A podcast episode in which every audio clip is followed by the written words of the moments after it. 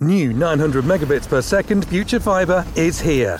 And with total home Wi Fi included, you can connect all around your home. Get our ultimate speed, reliability, and coverage for just £49 a month. New Future Fibre, same great value.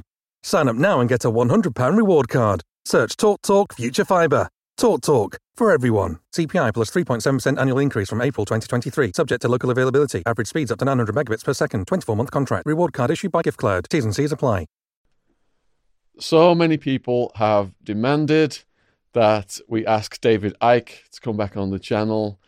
It's blown me away the amount of views, the amount of comments, the questions that have come in on back of the first podcast we did, Conspiracy Crimes of the Illuminati. If you've not seen that one yet, it's in the description box below the video. So David has come up to the Guildford studio. Before the summer holidays, he gave me his book, The Trigger.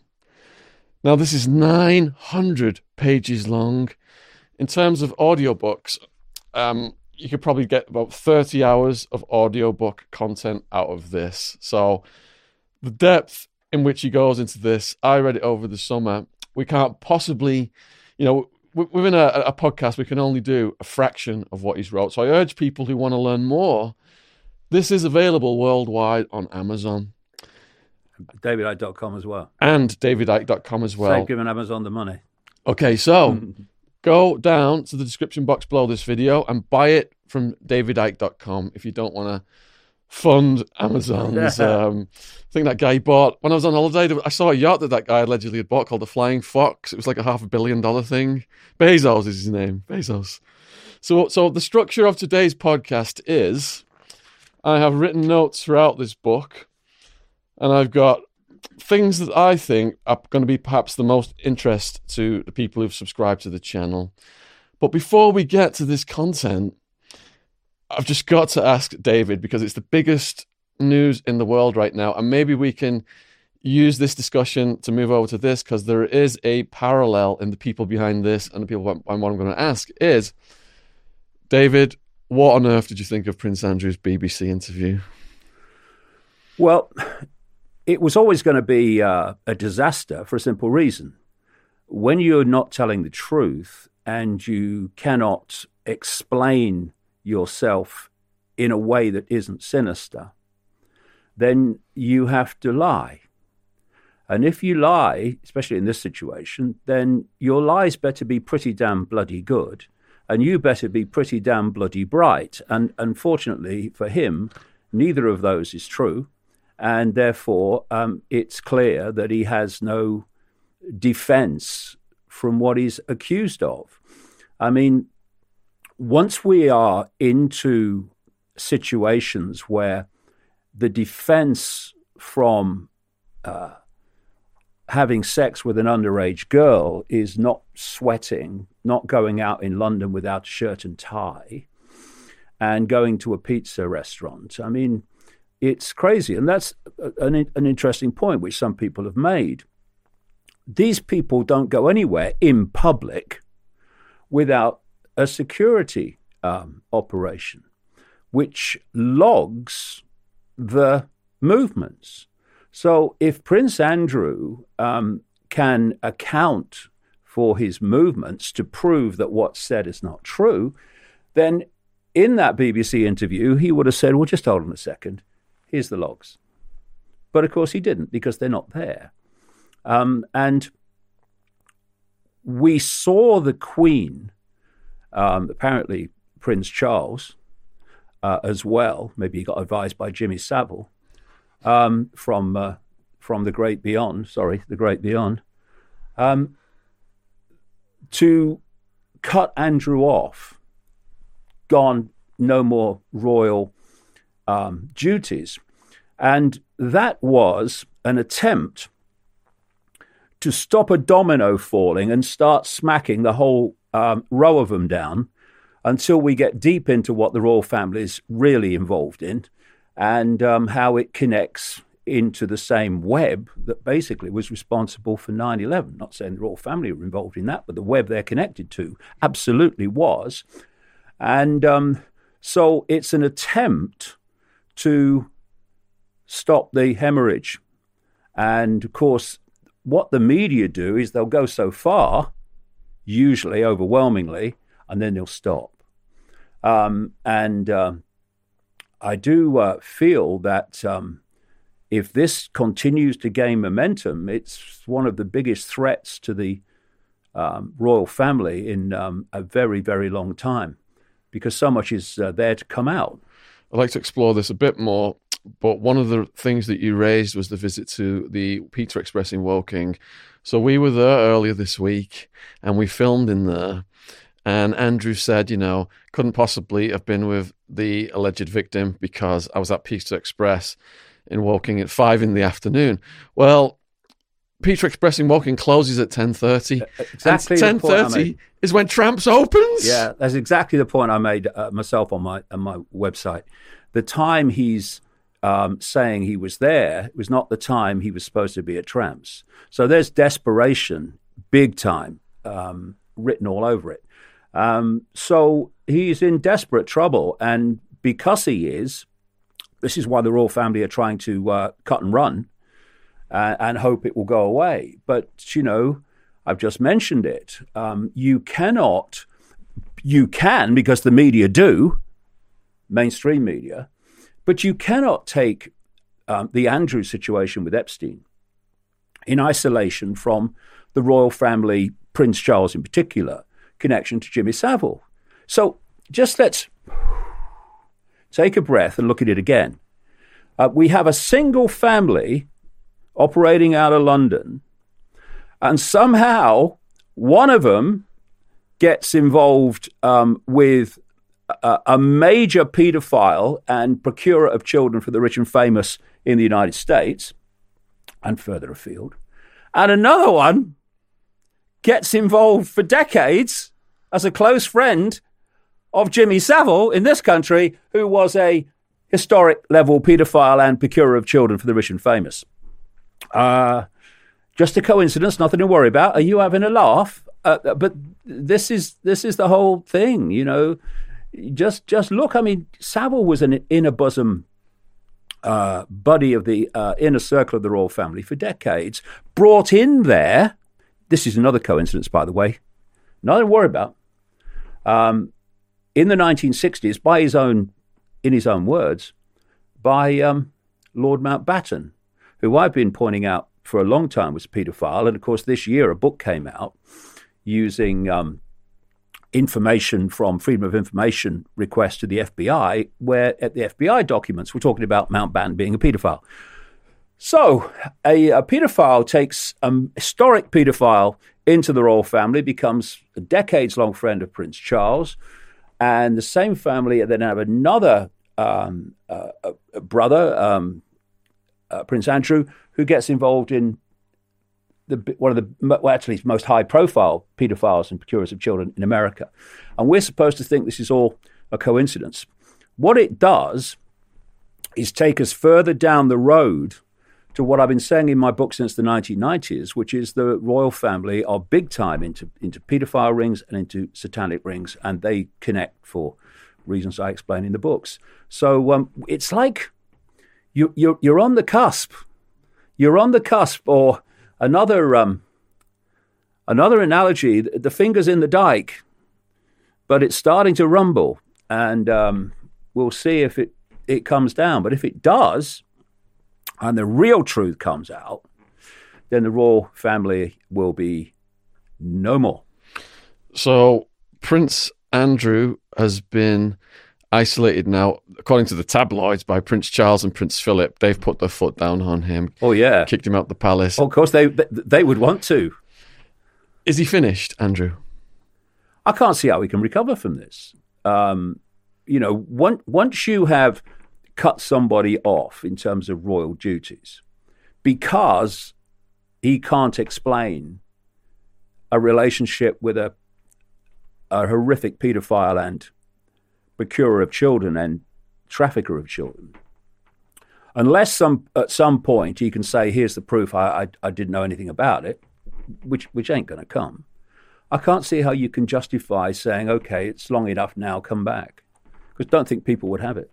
So, in a criminal case, the first thing your lawyer tells you is don't speak to the media, don't speak to the police. Anything the police ask, refer them to me. So, he went out, blabbed his mouth off to the BBC, said all these lies and inconsistencies. I imagine the FBI is going to be poring over that right now. But at head of the federal uh, law and order position is William Barr. Do you think it's possible that they will give Andrew a pass because I noticed that Trump and the Queen are about to meet. So this could be some kind of power play by Trump. Yeah, and also, you know, as I was reading recently, uh, Barr's come out and said all all those um, inconsistencies regarding the death of Epstein. They were just a series of basically, you know, things that just just happened, and it was just a, you know, not a conspiracy. Um, so that don't give you a lot of confidence, does it? And the other thing is, you see, what um, which relates to this, what um, has um, been done in terms of the Queen cutting off Andrew is kind of presented as the Queen acting decisively because of you know things that Andrew was possibly involved in and all that stuff in other words, the Queen kind of uh, cares. We mustn't. You mustn't have done this. You shouldn't have done this, and all this stuff.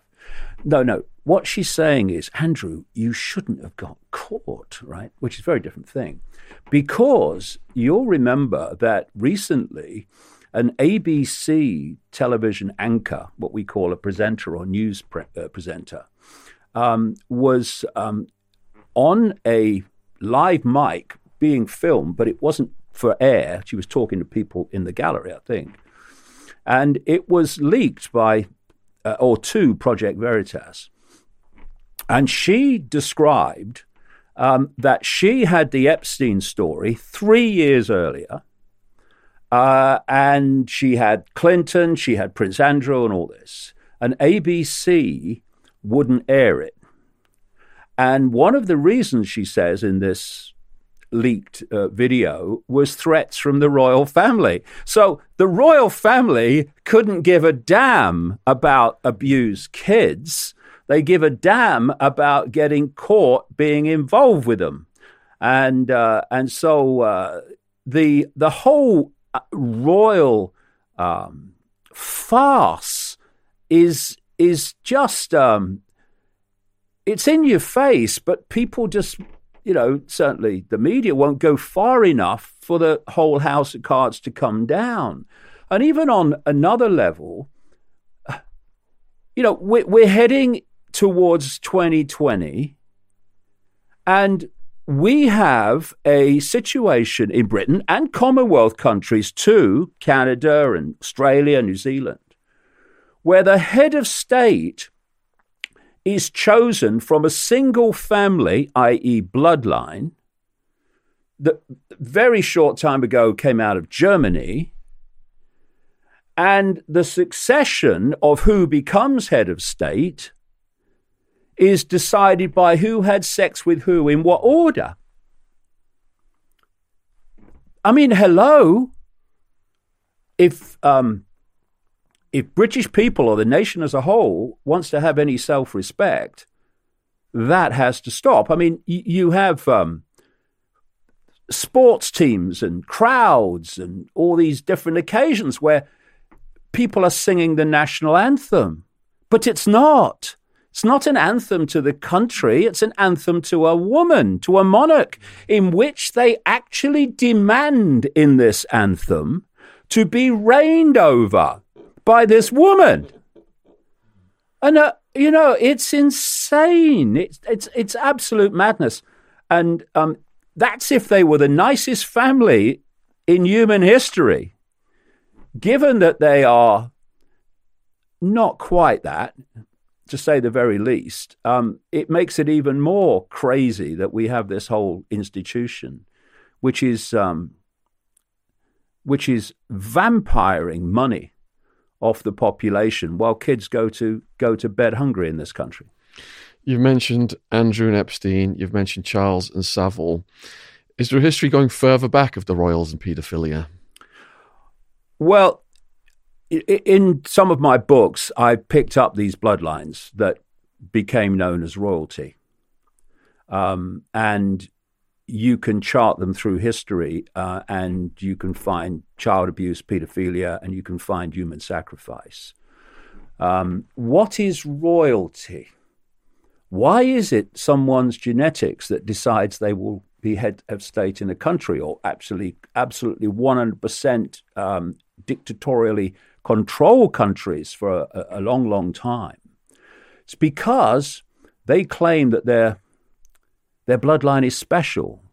Why do they call the aristocracy blue bloods as opposed to what everyone else is like? Why do these families incessantly interbreed all the way through the ages?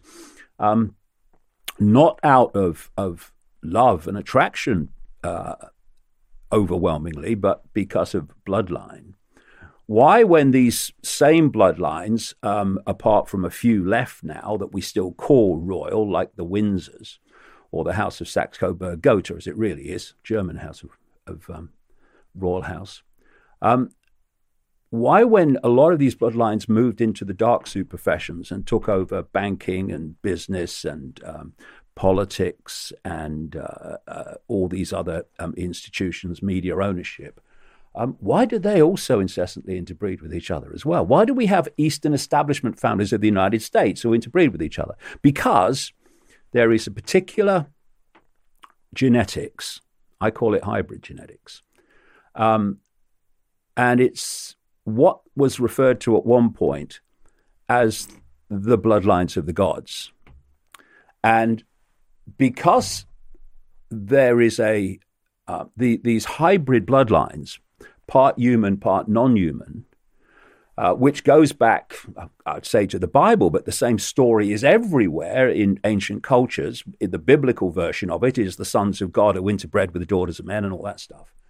Um, it's this hybrid genetics, actually, hybrid um, information fields, if you get deeper into reality, that is the core of why they think they're special and above the rest of the population. This is why they won't, in any way where the royal title uh, or the royal rulership will be inherited, um, do they um, interbreed with what are called commoners? I mean, you see Kate Middleton. She was described when she married William as a commoner.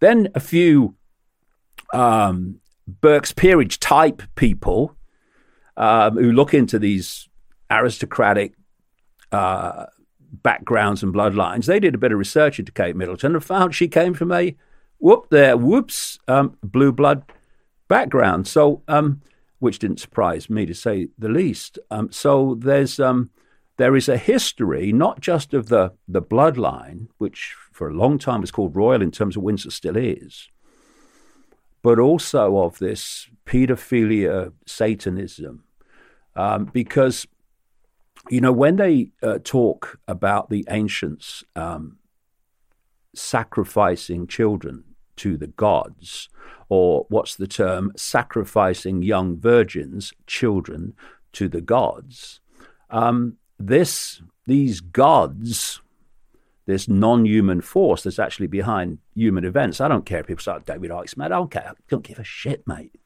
Just look at the evidence.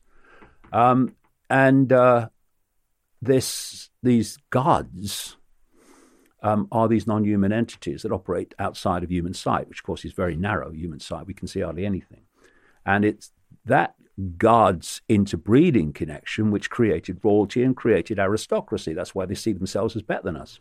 We had a guest on recently, David Macmillan. He's coming tonight, actually. And at the end of the conversation, he believes that the infinite improbability of that mitochondria existing on Earth just out, out of itself. There wasn't enough time looking at the probabilities. It must have come from somewhere else. Is that something that, that, that you've looked at? Oh, I've, been, I've, been, I've been writing about it for uh, the best part of 30 years. Um, it's very clear that um, humanity is being um, manipulated uh, generation after generation into what I might call a perceptual bubble. Perceptions are everything. What you perceive is how you behave, it's everything. It's your perceptions i.e., what I would say programming, because if you look at a human life, you come out of the womb and you hit parental programming, which is not through malevolence, but the parents have been through what you were about to go through and bought it, so they pass that programming on to you. You hit the education system at an ever earlier age, and now throughout your formative years, you've got representatives of the state um, who are giving you the state's version of everything all the way through your formative years. The media is pounding the same um, version of reality at you. Science is telling you that, apart from quantum physics. Um, medicine's telling you that, etc., etc. And, and, and then you've got peer pressure around you that's been through the same programming of perception and, and accepted it and believed it. And they give you a hard time if you have a different perception to what they've been programmed to have. And basically, we've, we've got a situation where from cradle to grave, a human life is a perceptual download to hold us in a narrow band of perception, which I call the postage stamp consensus. And this consensus um, waves away uh, any idea that reality, as mainstream science tells us, ludicrous, is not true. That um, there can be any manipulation of human society by a non human force we can't see, because most people think um, well, why can't we see them? You know, I, I, can see everything there is to see in the space I'm looking at. When in truth, what we what we call visual reality is a tiny, tiny, ludicrously narrow band called visible light, and and all the um, all the perceptual download holds us in this narrow band of sense of the possible and it puts people in bubbles. They, people are breaking out of them now more and more, but but m- most people are still in this bubble, and this bubble has a reflex action response to anything that is not in the perceptual range of the bubble. So when people like me come out and say blah blah blah, we're being manipulated by a non-human force, the bubble reaction is you're mad. But but the, the bubble also has a protection mechanism which plays out in one sense that they won't then go and look at the books and say, well, okay, what's the, how's this guy justifying this? No, no. One line. And this is why you get in the media. David Icke says we're ruled by six foot lizards. Or is it seven foot lizards or eight foot lizards or whatever? And that's where it stops. Oh, he says we're ruled by lizards. He's got to be mad. This is how the perception thing works. And what I'm saying is when you study it deeply, this, these perceptual bubbles constantly are underpinned by what we call the education system, by the media and all that stuff. And journalists, where do they judge the uh, um, report the world from and observe the world from? The bubble, because they've been through the same uh, perceptual download as everyone else. It's it's it's the blind leading the bloody blind, really, and and so we have um, uh, this uh, situation where you've got this this perceptual uh, these perceptual tram lines, and it's been done systematically. They don't want us to know the true nature of reality. Um, they don't want us to know the true nature of history, because if we did, then the pennies would start to drop on why human society is as it is and how mysteries can be explained with perfect, simple logic once you realize what reality is as opposed to what we're, we're uh, uh, told it is. So, I'll give you a quick example of that. Um, when I say that these bloodlines we're talking about, the, the most um, the most inner core of them have the ability to move between human and non human form, immediately bubble perception says, That's crazy, impossible. He's mad. So, um, why is that then? Well, you can't have a solid body change into another form and back again. No, you can't. But the body is not solid, it's a hologram, illusory solidity. Um, and we're told that the body is made of atoms. We're told this wall is made of atoms. Atoms have no solidity. It, they're basically what nothing's empty space, but what appears to be just empty space. There's no solidity. And atoms that aren't solid can't make a solid wall and they can't make a solid body. This reality in its base form is waveform information. Think Wi Fi. Just think Wi Fi. And we decode that information into the world holographic, not physical, that we think is the world we're experiencing. And you can produce a very simple analogy for that. In this room, if there's Wi Fi in this room, I take it there is, um, where is it? Where is the Wi Fi? Well, I can't see it, so it can't exist. But you know Wi Fi exists, don't you? Well, how do you know?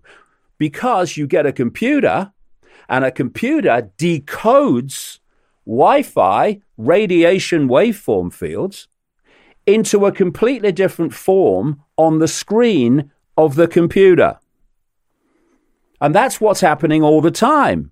The World Wide Web is in this room. A computer, and that which programs the computer, decides what part of that World Wide Web it puts on the screen. This is what we're doing. So you have waveform. It, this, the body is a waveform information field. It's fluid. It's not um, solid. And these, um, oh, take first a human energetic field a human energetic information field, which we then decode into apparent solidity, holographic. And you can um, you can just take the way the five senses work to, to explain that. What do the five senses do? Take the ear, the tongue, anything. They take waveform information, the ears in terms of sound, they turn it into electrical information, same information, different form. They communicate it to the brain, and then the brain um, decodes it into the form that we think is external to us, but is actually inside us, like, like, like the internet is inside the computer. We see it on the screen, but it's inside the computer. So if it's a human energetic field, that information field is the information we decode into what appears to be a human, like I'm decoding your field now. But these hybrids are dual information fields. Um, when I say they're hybrids, yes, genetically they're hybrid, but what is, what is genetics? It's the holographic expression, decoded expression of the waveform level of the body. So there's dual information fields. So you're not, but let's just take it as a let's just take it as, a, as, a, as an example. You're the queen. Or, or, or one of these bloodlines. Oh, don't start a Christmas broadcast, mate, for goodness sake.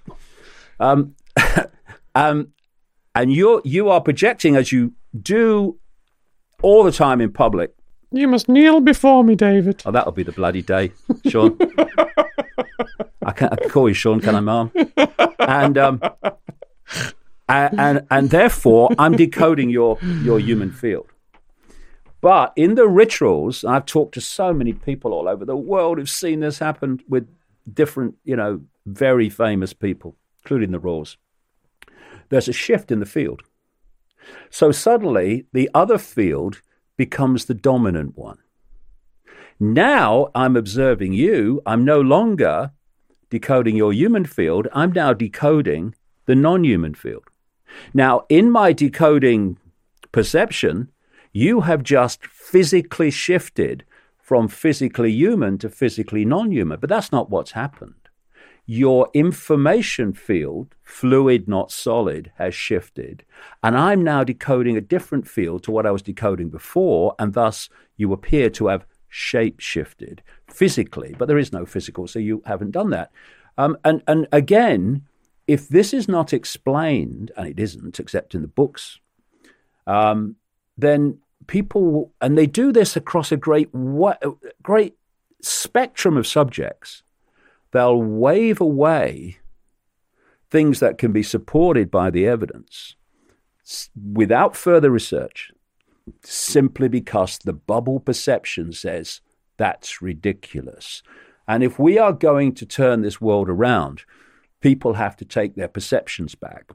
And realize that the world they think they've been experiencing all their lives ain't the one they're actually experiencing. And once you realize how this um, reality really works, then you start to understand that this cabal, what I call the death cult, it knows that.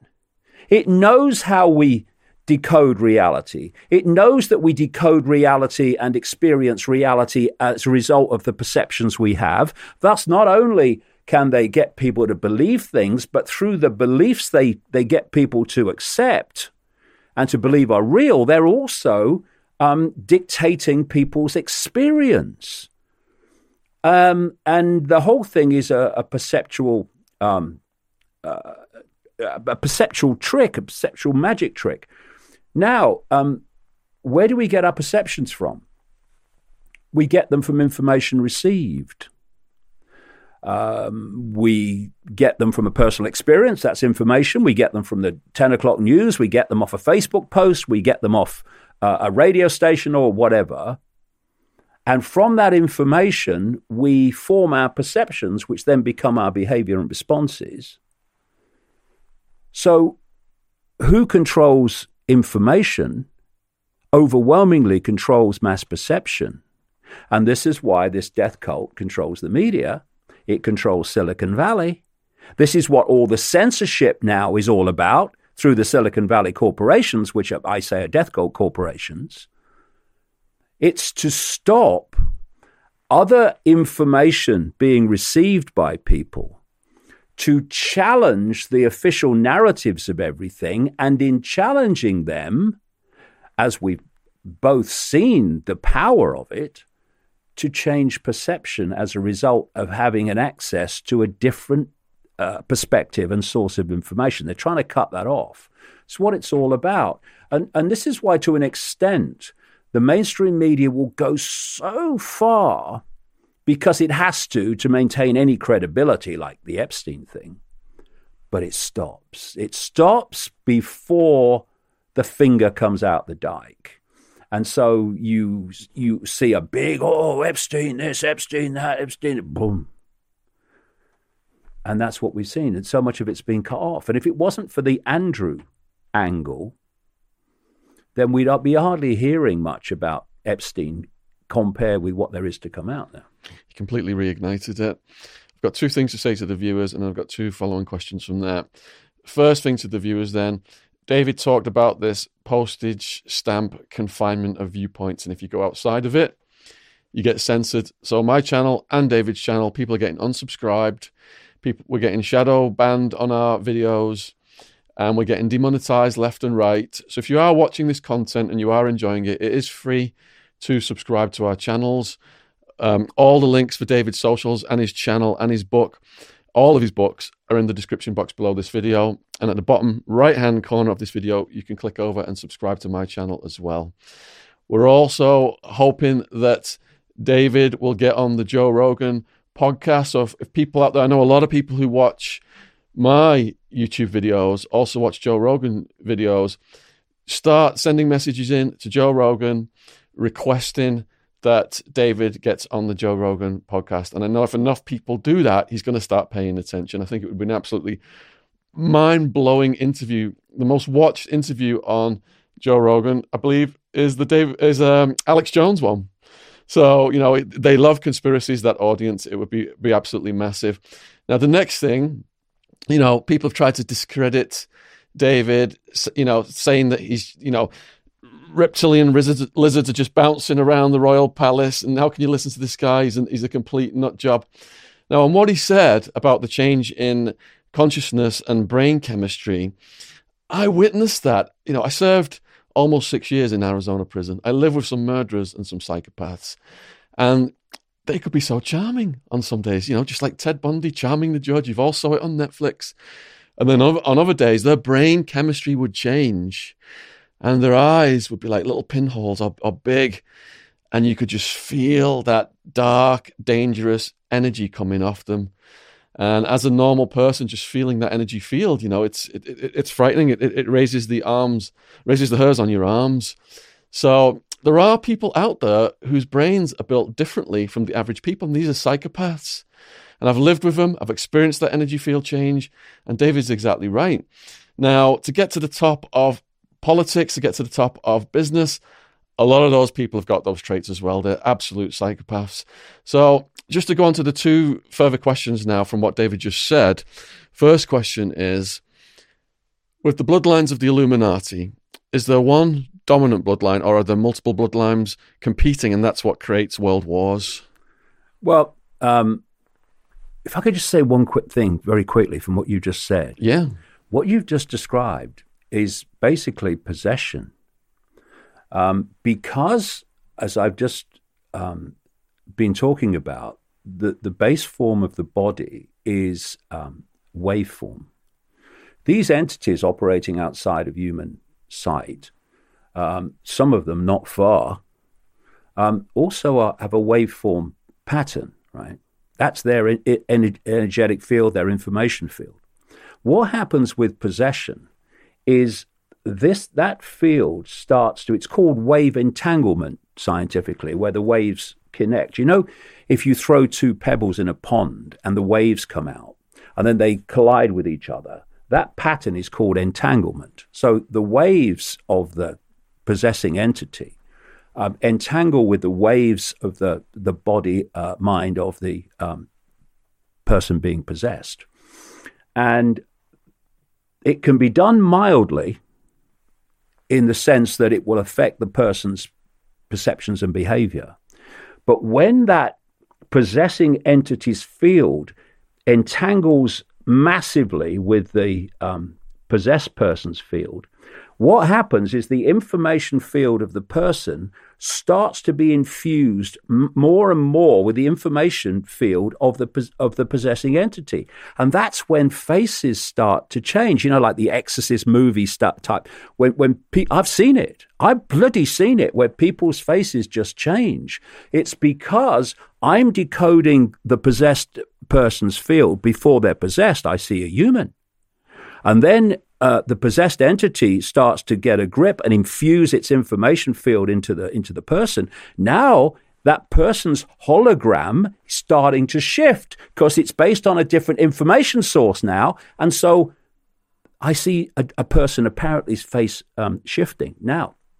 One of the things I've talked about in the books, which is absolutely what you've just described, is that often these entities will um, they'll connect um, with someone, but but then they'll, they'll they'll kind of stay in the background, and when they're in the background, you would describe them as you have nice people. They're lovely people, but then when the entity wants to impose itself upon that person, then they become a completely different personality because this possessing entity is a frickin' psychopath. That's why that which is possessed becomes psychopathic. And basically, these bloodlines in these these hybrid bloods, it, it, it's a form of possession, really. Um, and so, people will we, you'll name people in the books about what they're doing, and and people will say to you, "I met him; he was a lovely bloke." Well, yeah, I'm sure he was, but I wonder what you think if you saw him in the ritual. You know what I mean? Not the same people, uh, and uh, so. Um, these things can be explained, but only w- once we let go that the world is solid and physical. Because while we hold on to that, which quantum physics has long shown not to be true, then what is happening cannot be explained. And mainstream science, as opposed to things like quantum physics and that whole area of beyond physical research.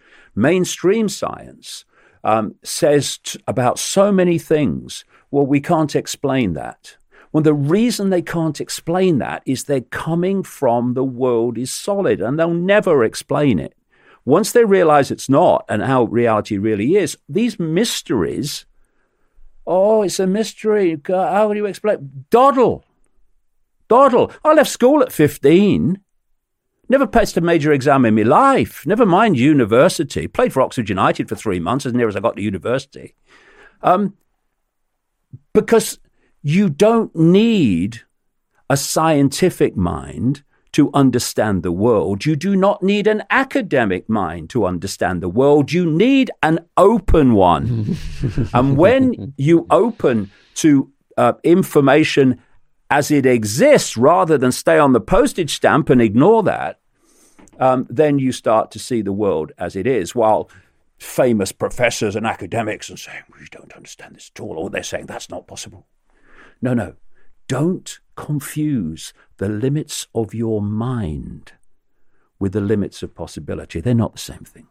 So Hitler was obsessed with Germanic history and bloodlines. Is it the competition between the Illuminati bloodlines that causes World War? You, you think of a pyramid. You've got the top of the pyramid. That's where it's all coming from. As you come down the pyramid, you, you will start to get competition and and and what have you. But this will knock heads together if it starts to get in the way of um, the agenda for humanity, which is complete control, not least through artificial intelligence. And you see, you can see a war from a public point of view and from a participant's point of view as a really bad thing. But a war to this death cult is A, mass death ritual, and B, the, the greatest way to change a world, a country, a situation irreversibly is a war. You know, the world was not the same place after World War One, even more not the same place after World War Two. And what was happening as these wars unfolded? Power was being centralized, centralized, centralized. And if there's a few of you and you want to control the many, you must centralize power eventually on a global level. So um, these um, these wars um, are of benefit to this cabal because with every one of them, they are irreversibly changing society. Um, you look at all the centralization of um, global institutions, whether it's the, the World Bank, the International Monetary Fund, they came in the wake of World War uh, II.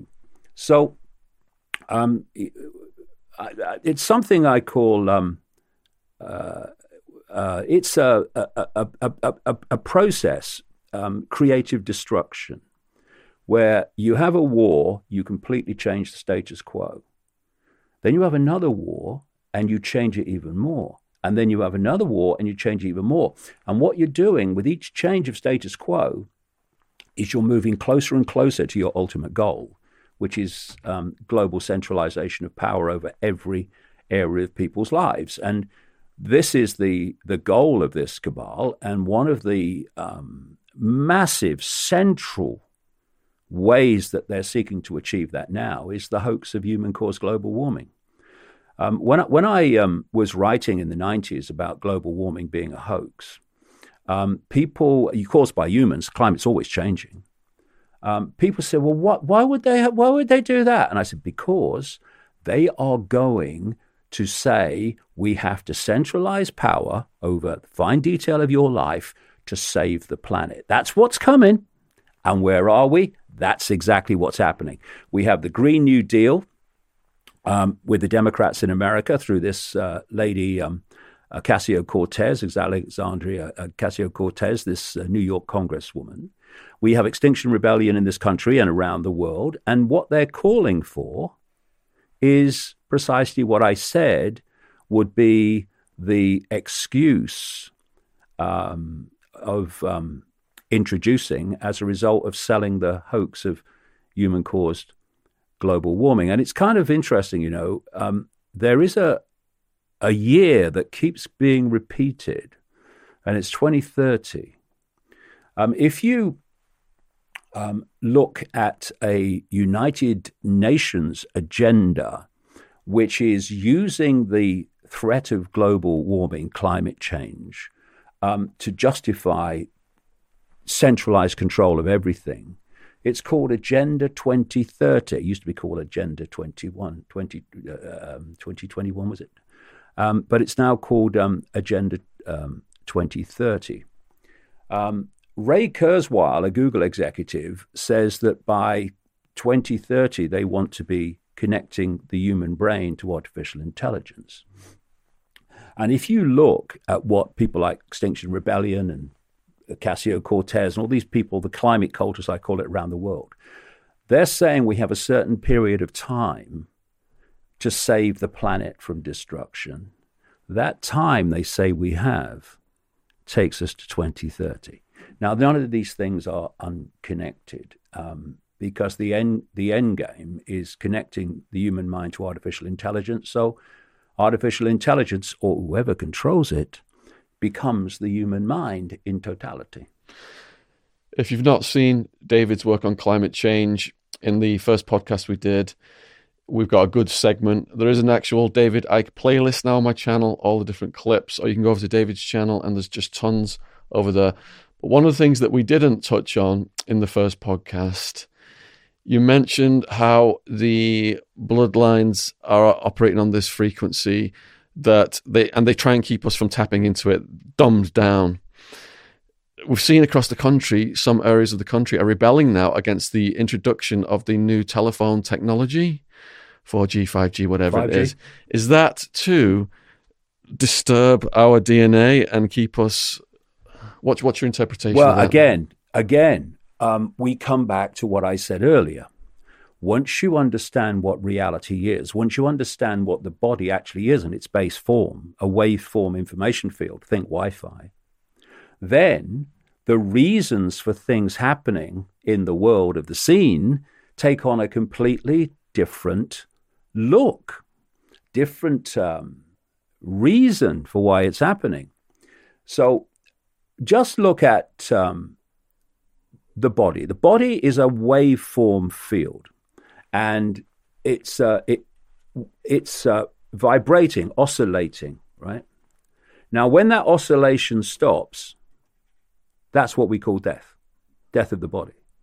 Uh, and but there is an optimum oscillation which expresses itself in the, in the hologram as health, uh, psychological health, quote, physical health.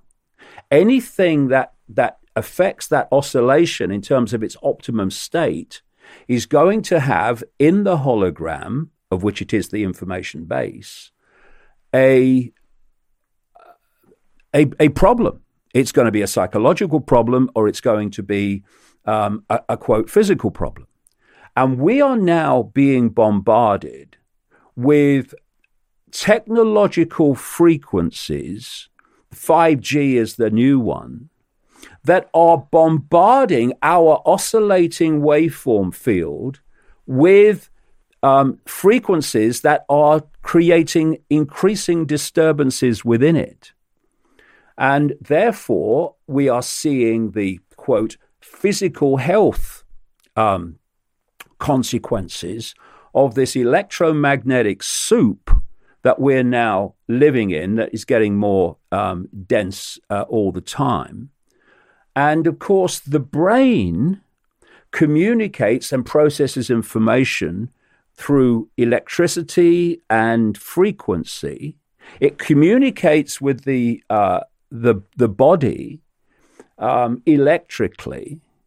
And any frequencies that disturb the harmony of that processing are going to have um, bodily health and psychological effects. Now, 5G is a weapon. It's used by law enforcement in America and the, military to scatter crowds. They fire a frequency from these big trucks um, at a crowd they want to disperse. And you see, the body is an antenna. DNA is an antenna. The skin is an antenna. We are antennas. That's what we are. We are um, interacting, receiving, and transmitting frequencies of information all the time. And what happens with this 5G range uh, crowd scattering technology is the skin picks it up and decodes it as the skin feeling as if it's on fire. And people run so that they get out of the frequency range so they, their skin doesn't seem as if it's burning. This is the stuff, this is the frequency range they want to smack out. Okay, it won't have that effect, um, uh, you know, all the time. Of course not. But in, in, in, in less than that range of power, it will have enormous uh, potential impact on people's health and on their psychological state. Um, and uh, they, because it doesn't go through dense objects very well, 5G, it means they want antenna boxes all the way down the streets pumping this out. And this is the other point. The um, the goal, the end game, is what they call a smart grid. This is why all this technology, almost everything comes out now, not even just technology, but ways of doing things, is called smart. And whether it's a way of doing thing, uh, something, or whether it's technology, if it's got smart in it, they're all connected to this smart grid. And this, the smart grid is going to be, uh, it is, it's, it's unfolding all the time, uh, based on the internet. This is what the Internet of Things is all about. We're connecting all these technologies, everything basically to the internet. This is all part of this smart grid. And the idea is, um, as people like Kurzweil at Google are openly saying, why is he openly saying it? Because the sales pitch is if, if we allow our brains to be connected to artificial intelligence, we'll become superhuman. We won't. We'll become posthuman and subhuman. That's the idea. Um, so, and he's openly saying that once the AI is connected to the brain, uh, human thinking will do less and less, as we call human thinking, and AI will think more until human thinking as we know it is virtually negligible, will have been assimilated into AI, basically. That's the idea. And if people think that's far out, they don't understand the scale of psychopathy that we're dealing with in terms of the, the, um, the, the, mindset behind all this, um, which, like I say, goes off planet um, and uh, out of this reality. So um, you have a situation um, where this smart grid um, is planned to be connected to the human brain for everything uh, you call technology being connected to this grid, and for the grid to be driven, including the human mind, by artificial intelligence. And as I've said in, in my books, I keep hearing about artificial intelligence, this artificial intelligence, that. I never hear anyone ask, what is artificial intelligence? What is it? And I'll give you a what if, and I say it's absolutely massively more than a what if. What if artificial intelligence, I'm not talking about algorithmic AI, I'm talking about the deep um, AI. What if that uh, level of AI was this non human force. Connecting AI to the human brain becomes the vehicle for that force to literally assimilate the human mind, collectively and individually. Um, I say that's what's happening. But I'm mad, so, you know, just go and make a cup of tea. Uh, but this is the idea, this grid. And the idea is that everything is connected to this grid. Now, if you're going to do that, this grid communication system has to cover every inch of the planet, bar none. What's the only way you can do that? From satellite. And here we have now Elon Musk. He's been on the Rogan show. I don't know why Rogan won't have me on when I talk about all the um, subjects that um, that he talks about and more, uh, or he you know, discusses in his interviews and more. And I don't understand why RT won't have me on when I've been discussing all the stories they talk about for decades. Um, um, I was interviewed by RT very quickly. I was interviewed by RT out of nowhere. They came along and said, "We want to talk to you." So um, I talked to them uh, for about uh, two hours. They were very nice, and they said, "Oh, we're going to run it about two days. We're aiming for two days." It was two and a half months ago. Never, never seen the light of day. So maybe it will one day. But uh, but you see what I mean. Um, you um, there's a line. You know, if you cross it, then um, a, a, postage stamp line. Some people might have a wider postage stamp line, but there's still a line. And you, if you don't, cro- if if you cross that, then not having him on. You know that sort of thing. But um, what I was saying is, uh, Elon Musk. Um, he's the man that said AI could be the end of humanity, if you remember. Well, he then um, create a company called Neuralink to connect the human brain to computers. And he's the one who is sending up with his SpaceX operation the satellites that are beaming Wi Fi and 5G back at the Earth to create the all encompassing web on which um, AI control of humanity is dependent. And the reason that they're rolling out 5G so fast without testing, without independent, independent testing, um, and they've admitted that, they've spent no money on independent testing. The reason they're doing it is because this smart grid to work has to have at least 5G level of communication power. It's essential.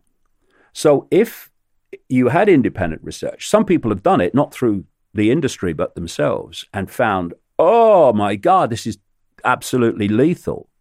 The reason they're not doing it officially is because if people knew what 5G was and what it could do, then, I mean, people, the public as a whole, they would, um, th- th- th- there would be a riot.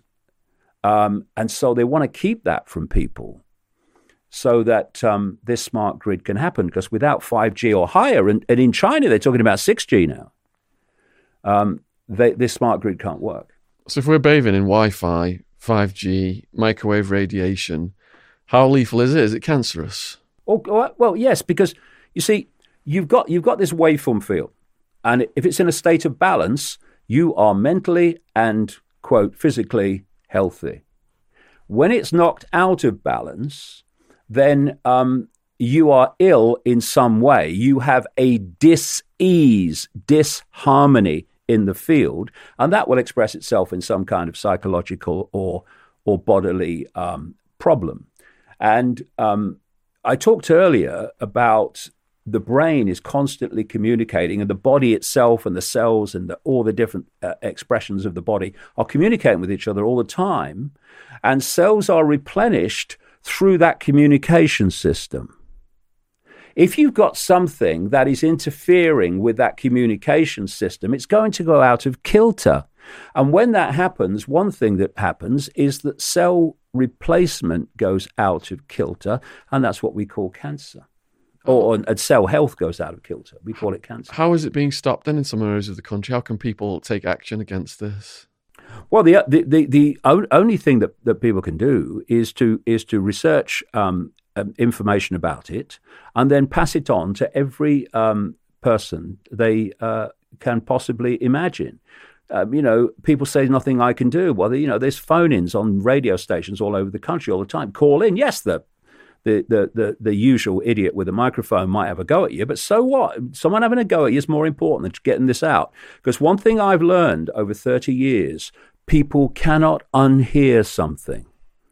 It's so important. Um, so um, people said to me when I started coming out with all this stuff a long time ago, didn't you know people would laugh at you when you said that? And I thought, you know, I'd work that out. But the point is, if, if I feel it's valid, it will eventually be shown to be so. And if I don't say it now, because what will people think about me, it will never be shown to be so because I'll never have said it. So um, people need to chill out about whether people will have a go at them or laugh at them. It doesn't matter. It doesn't matter. You know, we get to a point, right? We get to a point where people are connected to uh, to AI. They have no um, individual thought or emotional process left.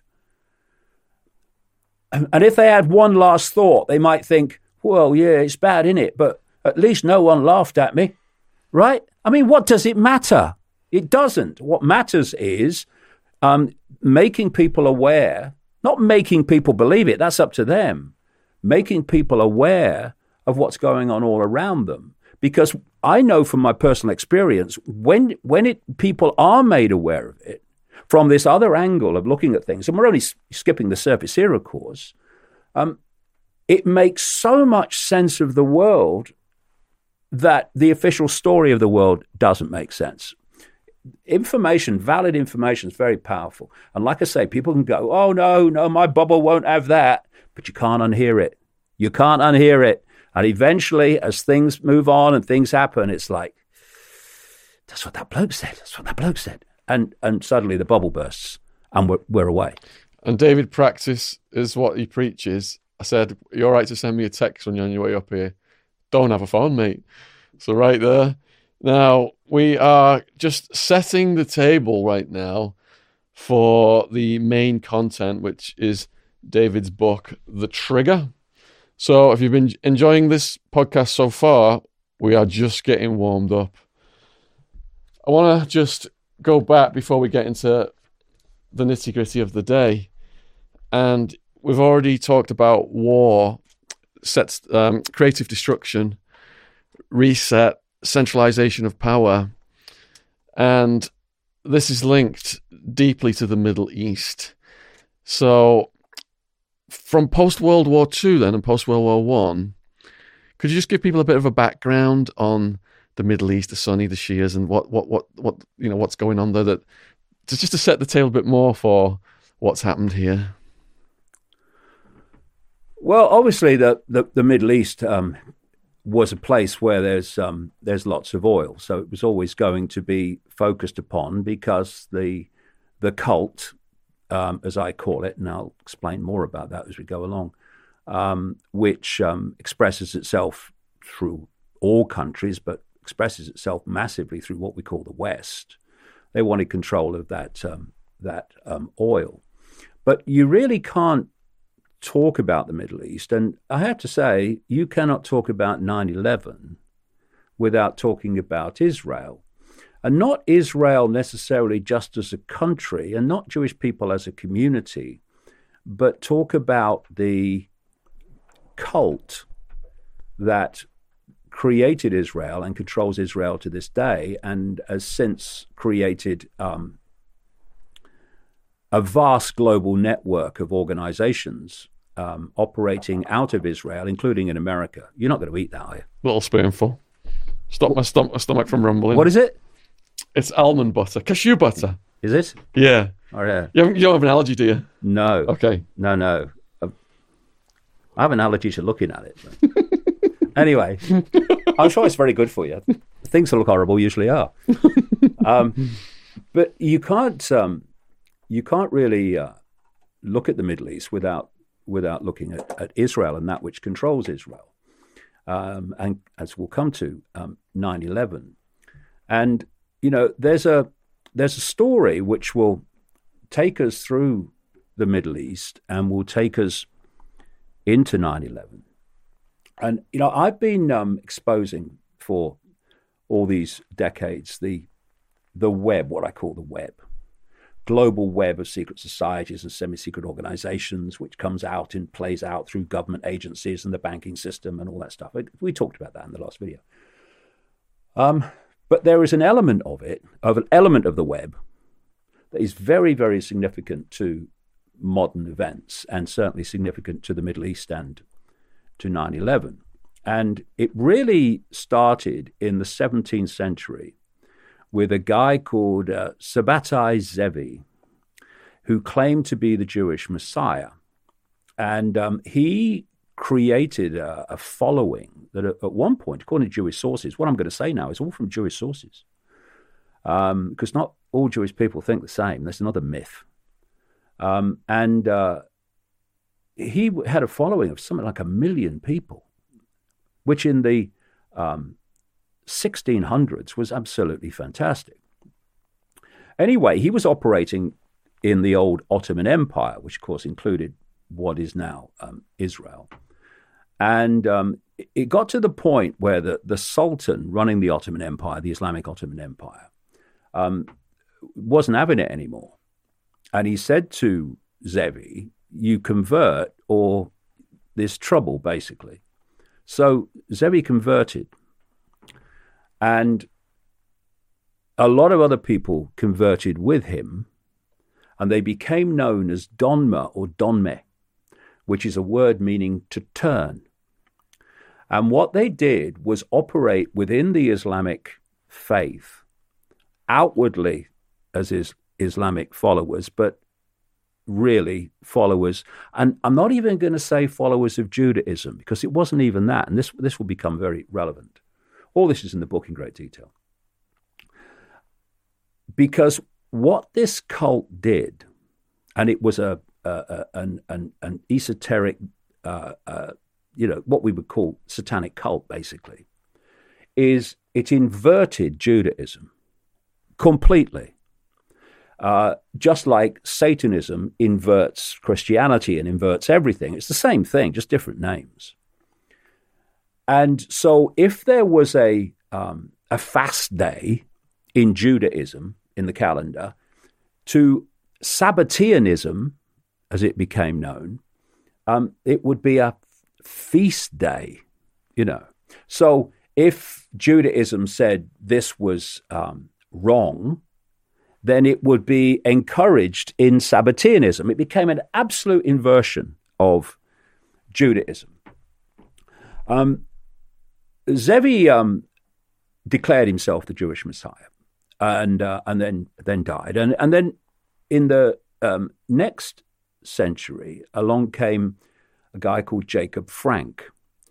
Jacob Frank um, has been described by Jewish sources as one of the most terrifying people in Jewish history. But again, he wasn't Jewish, he was a Sabbatean because he claimed to be the reincarnation of, Sabbatai um, Zevi and the reincarnation of the biblical patriarch Jacob.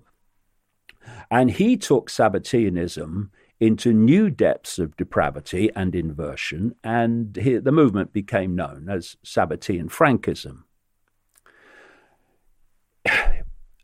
These Donma, operating in the Islamic religion while being Sabbateans, not even Jews, Sabbateans or Sabbatean Frankists, you, you follow that one strand of them through, and eventually they become the Saudi royal family. Mm. Another Sabbatean um, called Wahhabi, who was who married into the uh, uh, that that Wahhabi family married into the um, Saudi royal family, um, thanks to um, the British Empire, who brought them together. Wahhabi, a Sabbatean, Frank uh, Frankist, um, was the creator of Wahhabism, the head uh, chopping, arm chopping, ISIS extremist form of Islam, which is funded and protected by the Saudi royal family.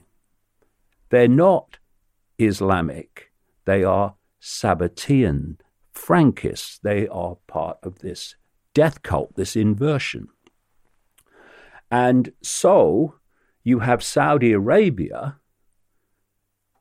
running the country on death cult lines, where people have their head chopped off, where people have their arms chopped off, where the um, big time Sabbatean Frankist crown prince, Mohammed bin Salman, who was responsible for the horrific cutting up death cult ritual of uh, Jamal Khashoggi, the uh, Saudi dissident journalist, um, you start to understand also from this why the Saudi royal family, for a long time in the background, now more and more since uh, the crown prince came to the fore in public, are so close to Israel.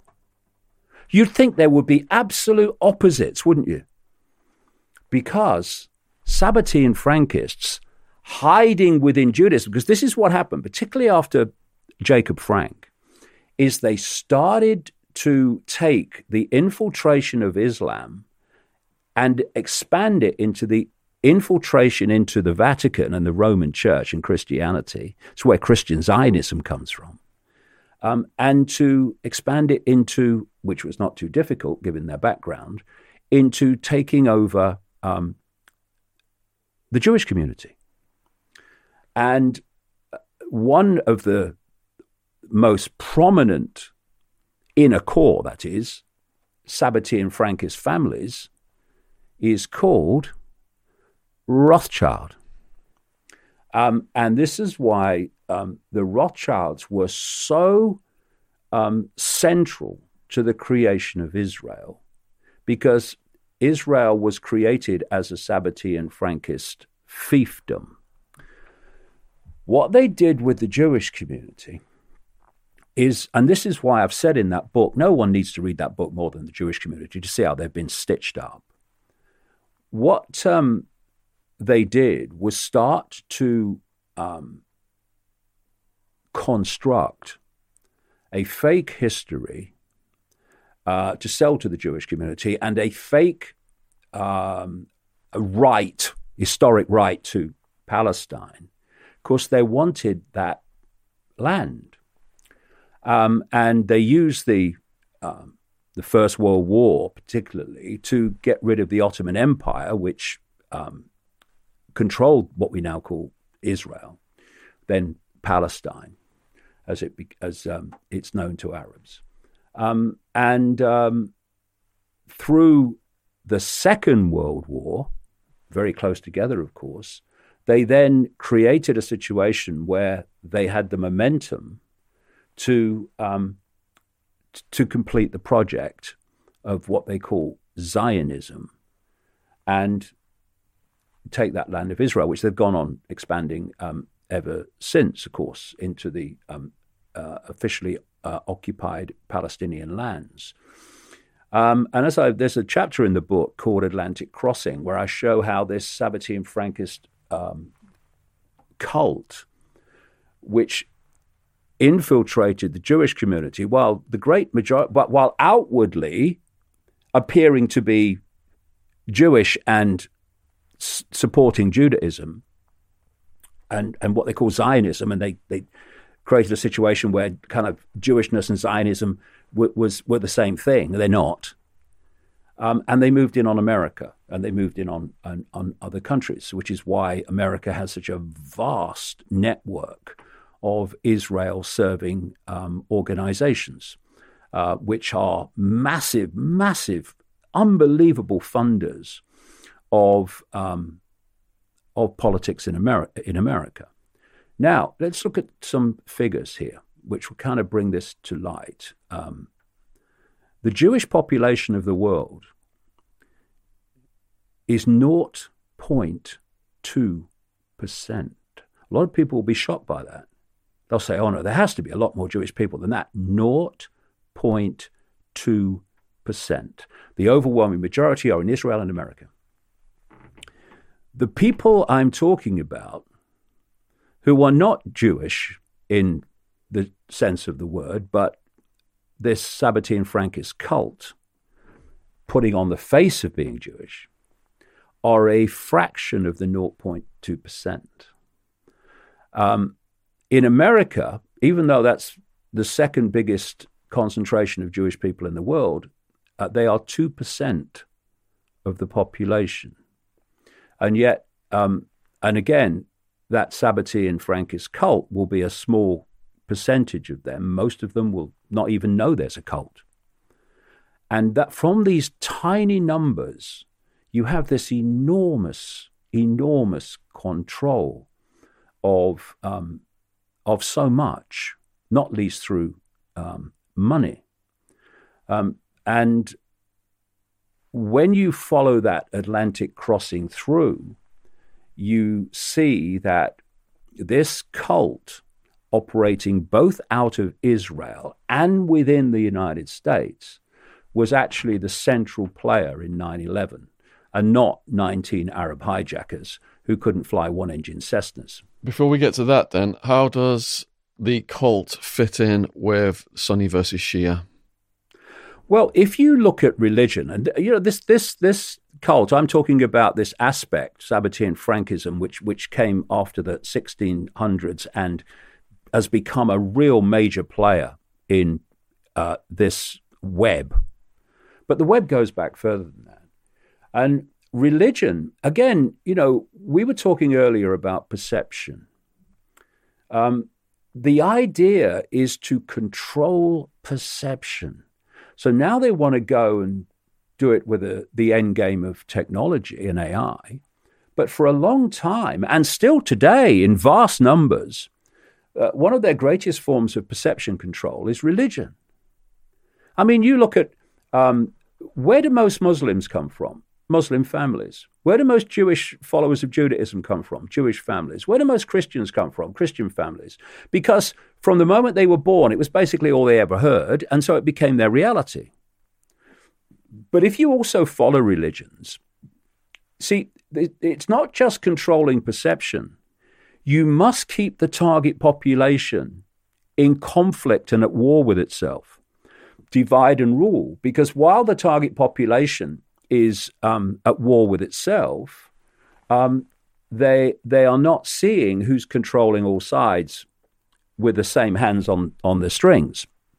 So you look at religion and you see the creation of a religion, and then you see the religion divided.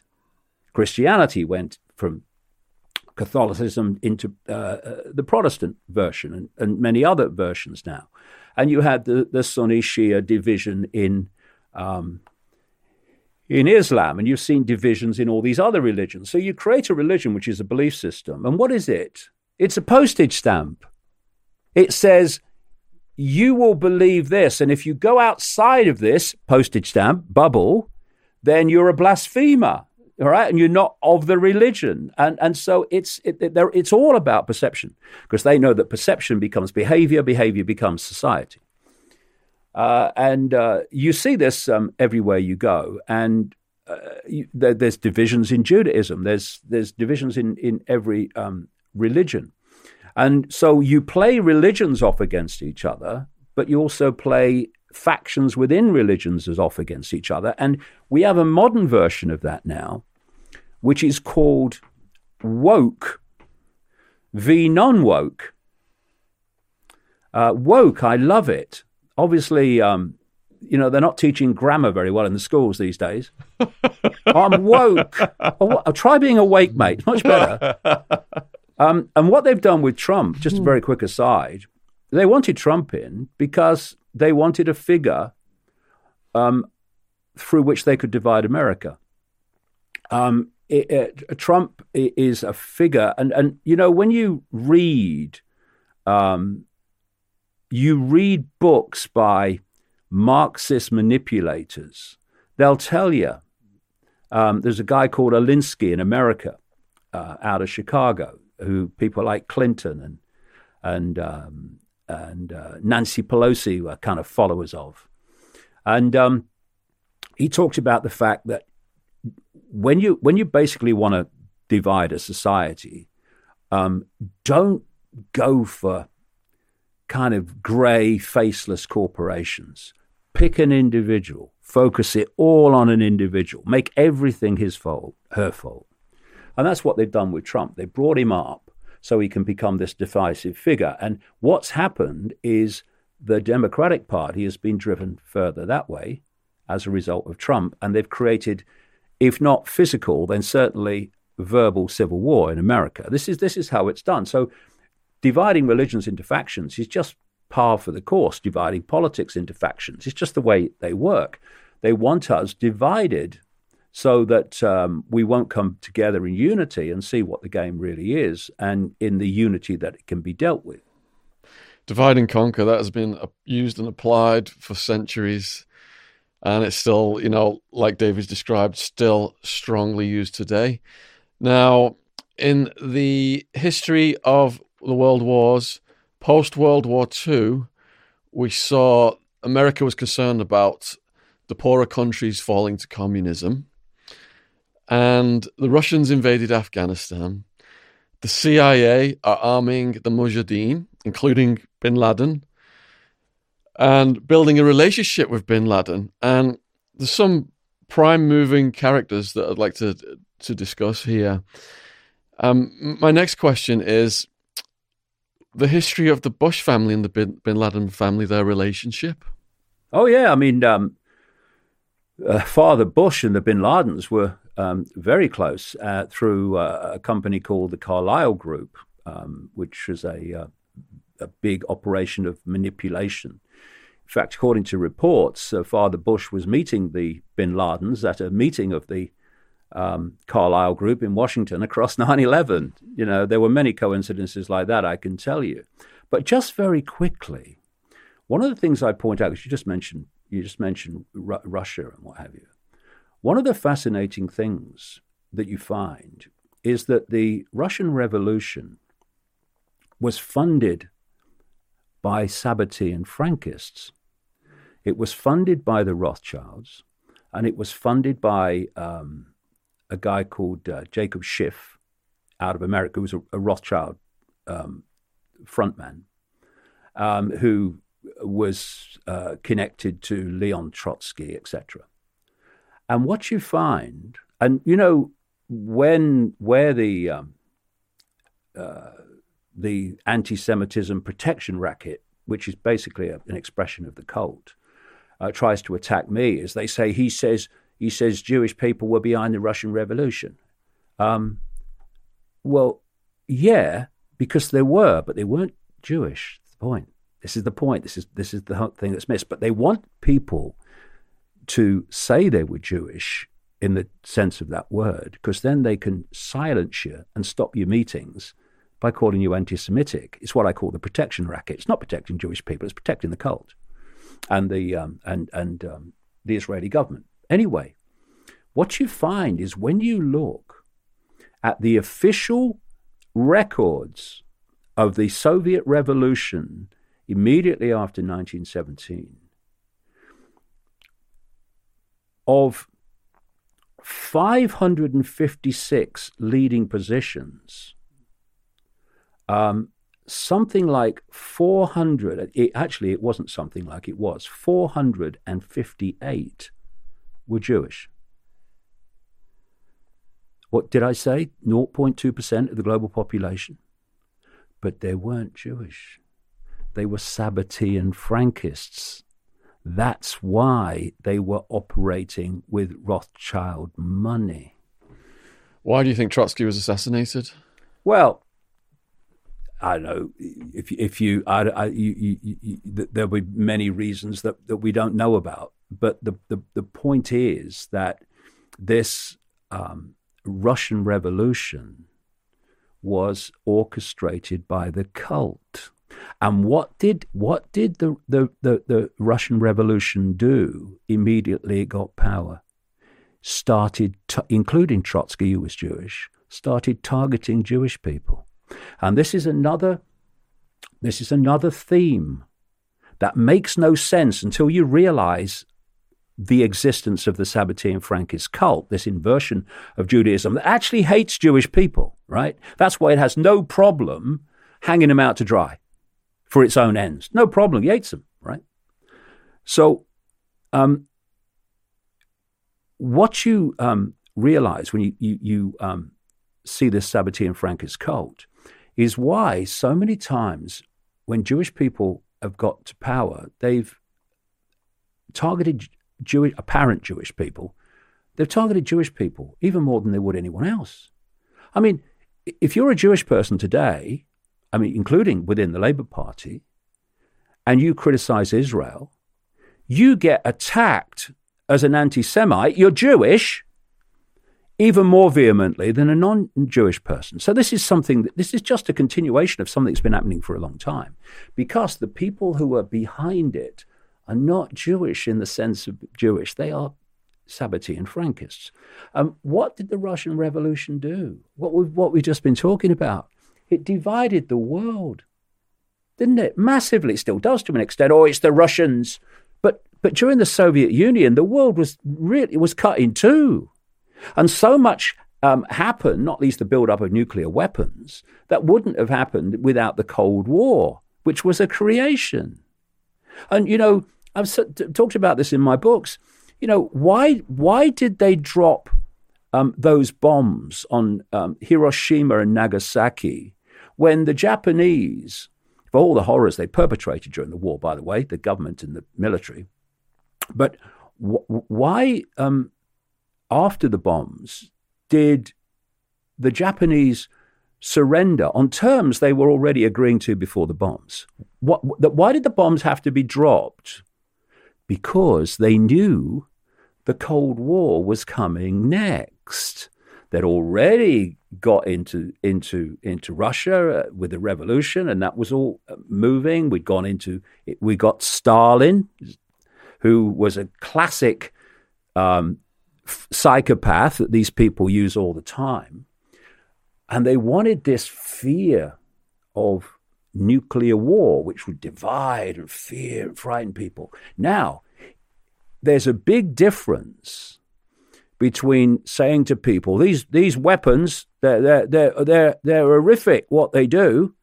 Oh, really? Oh, yeah. Well, that's interesting. And actually seeing two of them go off and create that devastation and that mass mass killing, that's that that has a different um, a different effect on perception. So, because of Nagasaki and Hiroshima, that that fear in the next period, which was the Cold War, all planned. This is this is a this is a, a, a biorhythm chart we're looking at for the world. This happens, then that happens, then that happens the fear of nuclear war was much deeper because people now had uh, a, a visual perception of actually what it would entail. So all these things uh, are happening and, and, and being um, manipulated. And so then you move into uh, uh, modern times where this cult is getting more and more control over world events. And as it does, something else is happening very clearly. And that is that um, the anti Semitism industry, which at its core is a cult protection industry from exposure, um, by dubbing anyone that exposes the cult as an anti Semite, when actually you're the opposite. You're saying, Jewish people, you're being scammed, look at it. Um, the definition of anti Semitism is getting wider and wider and wider and wider to encompass more and more and more that you cannot say without be uh, being called an anti Semite, etc., etc. So now this new um, definition of anti Semitism, which is being uh, accepted by more and more people and or institutions, um, which the Labour Party accepted under pressure because it's got no bloody backbone, um, it's now including criticism of Israel as being anti Semitic. You know what I mean? So this is what's happening. And it's not protecting Jewish people. It's not the idea. These people hate Jewish people. It's protecting the cult from exposure. So has it been attached to Jeremy Corbyn for the purposes of character assassination? Well, look at the situation. You have a conservative party that will never say boo to Israel. In, in other words, boo to the cult. You've got a um, a liberal democratic party, which is, of course, neither liberal nor democratic, ironically, um, which will never say boo to Israel. You had the whole of the Blairite wing of the Labour Party um, who would never say boo to Israel. Um, in fact, you'd never get a bigger supporter of Israel than um, Tony Blair. Um, and but you had a few people uh, or a, a, a, group around Corbyn um, initially uh, who who will say, who will criticize Israel for its abominational uh, abominations in terms of treatment of Palestinians. Um, because you can be racist against Palestinians, it doesn't matter at all. You never get you never get come back for that. Um, and so they wanted to mop up that, and so you had this hysteria about anti-Semitism in the Labour Party to get the Labour Party on its knees to um, complete the complete the set, basically. And so now we have a situation where any criticism of Israel by anyone in the Labour Party is is is basically an expulsion. Um, and you know, the, my, my, my sons, um, we've got a new um, media platform called Ickonic, which we've just started. And um, my sons interviewed a Labour activist um, on that um, about a week ago, who who who is is a, a, supporter of some the stuff that I say, or some of the stuff that I say.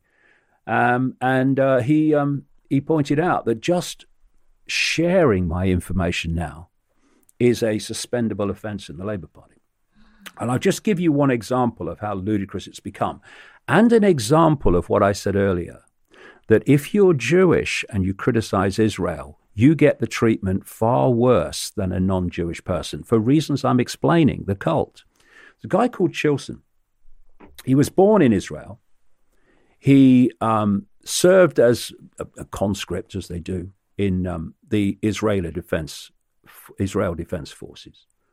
Um, and uh, then stayed on and did, I think, some PR work, taking journalists around um, uh, showing them places that um, the government wants them to see. He served in the uh, a war in Lebanon in 1982, and then the pennies dropped of what was going on. um, terms of treatment of Palestinians and all of it. And he moved to Britain, and he's he's thinking, um, how do I um, what what what vehicle can I have? Um, I think he, I think he's at Oxford University. I recall. Um, what vehicle do I have that I can express, you know, my feelings about what's going on there? And he thought, well, the Labour Party. He's been expelled from the Labour Party for being an anti-Semite. He's a Jewish guy whose um, whose relatives were were in Germany at the wrong time. This is how ludicrous it's become. Um, because it's not about protecting Jewish people from discrimination. It's about this protection racket to protect the cult and its agenda. And to protect the cult's agenda, in many ways, more, more than anyone else from Jewish people realizing um, how their community has been uh, hijacked by this cult.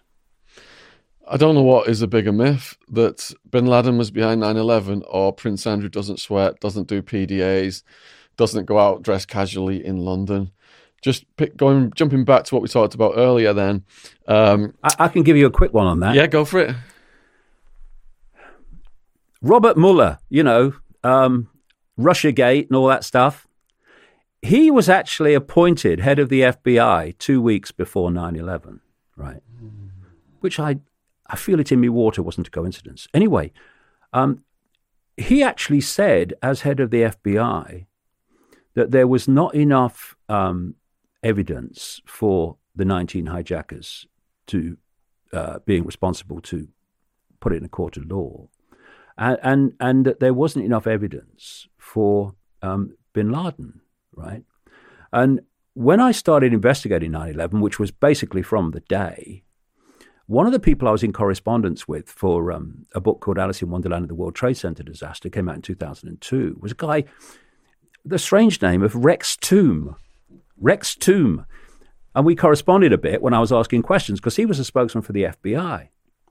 And someone else, more recently, um, a few years ago now, um, asked Rex Tomb on behalf of the FBI why, on their page about bin Laden, most wanted terrorist, was his list of crimes, or did his list of crimes not include 9 11?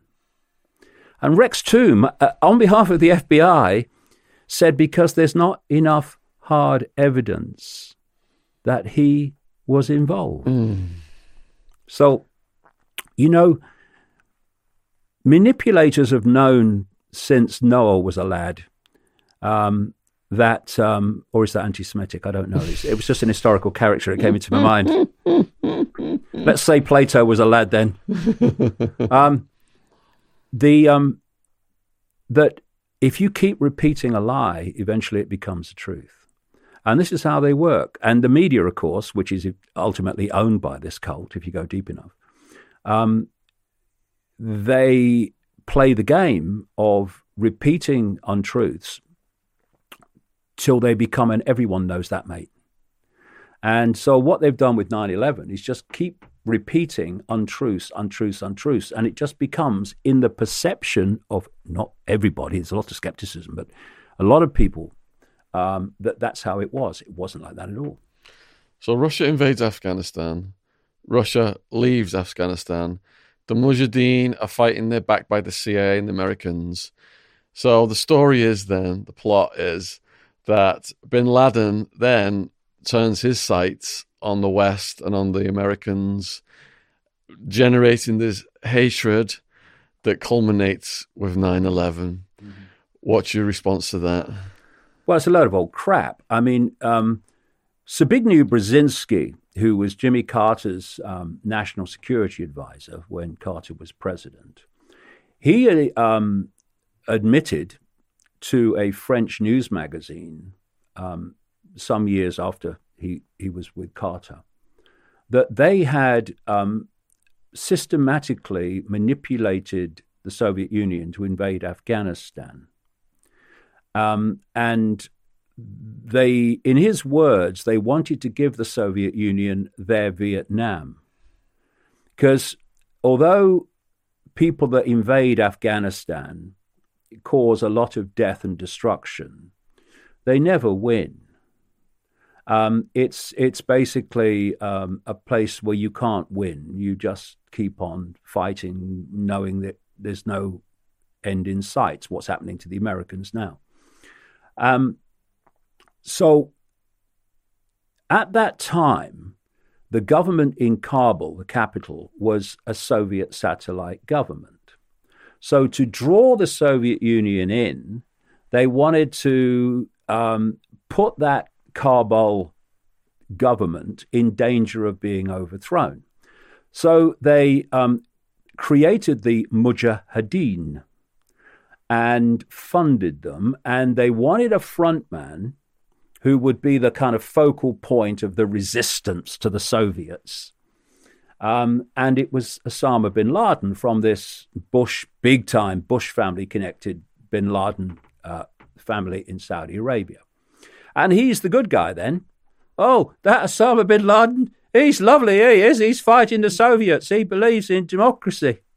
Comes from Saudi Arabia. Anyway, um, and then uh, they were, the Soviets left, um, leaving a, a, million dead Af- Afghans behind. And then there was this morphing where um, Robin Cook, who at one point was foreign secretary in the Labour government, and uh, to his eternal credit, resigned from office. He was in a different government position then um, over the invasion of Iraq.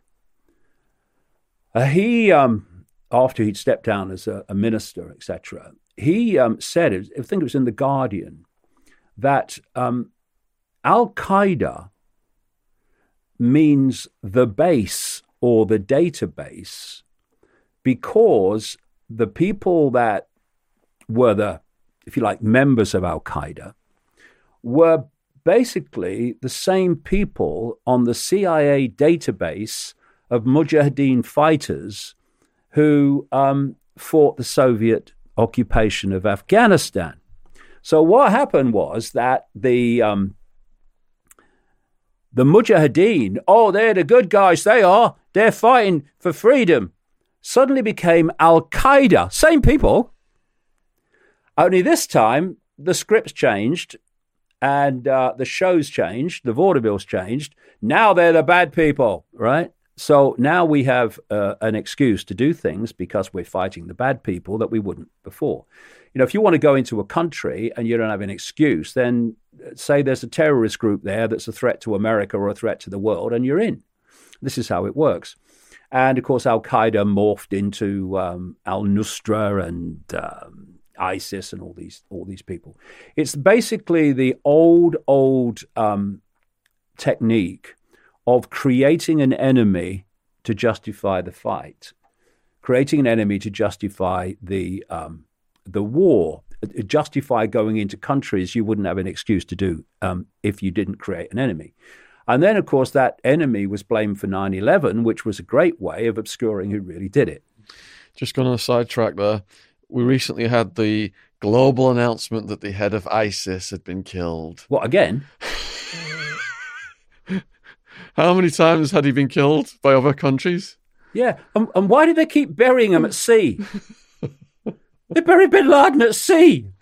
You know, he's a Muslim from Saudi Arabia, not Jack Bloody Sparrow, is he? It's unbelievable. But of course, why did they bury him at sea? So there's no evidence. it's so simple. Crazy, man. So if Osama bin Laden was the hero fighting the Russians, then he becomes the enemy. Yep. How is it that the Bush family are able to maintain such tightness with his family? Isn't his family a massive construction? That's right, in Saudi Arabia. Could you expand on the bin Laden family and the relationship well? Well, see, uh, this is this is what um, it comes down to. This, okay. Um, you you are involved in the Sabbatean Frankist cult, which goes into into extreme Islam, it goes into Judaism, it goes into America, it goes into Britain, etc., etc. Um, but outwardly, because this is the way the cult works, you appear to be a member and a supporter of a country or a culture or a, a, an organization. So then you you hear people say, well why would the bin Ladens do this? Why would they do that? Because they're thinking that what they appear to be is who they are. They're not. So if you have the Bush family connected to this cult, you have the bin Laden family connected to this cult. You have the Saudi royal family connected to this cult. You have those that control Israel connected to this cult, and so on and so forth around the world and around Europe. Then suddenly you see how people that appear to be even in opposition to each other uh, actually are working as one unit. But the other people around them, like the general Jewish population in Israel, the general uh, Saudi population, will not know this. American population, they won't know this. They'll take everyone, everything on face value. This is a cult which has an agenda for human control on a global and technological level. Therefore, country borders are irrelevant. Why would an American do that? Why would a Saudi Arabian do that? Why would a Jew do that? Why would a, somebody from Islam do that? Hindu do that?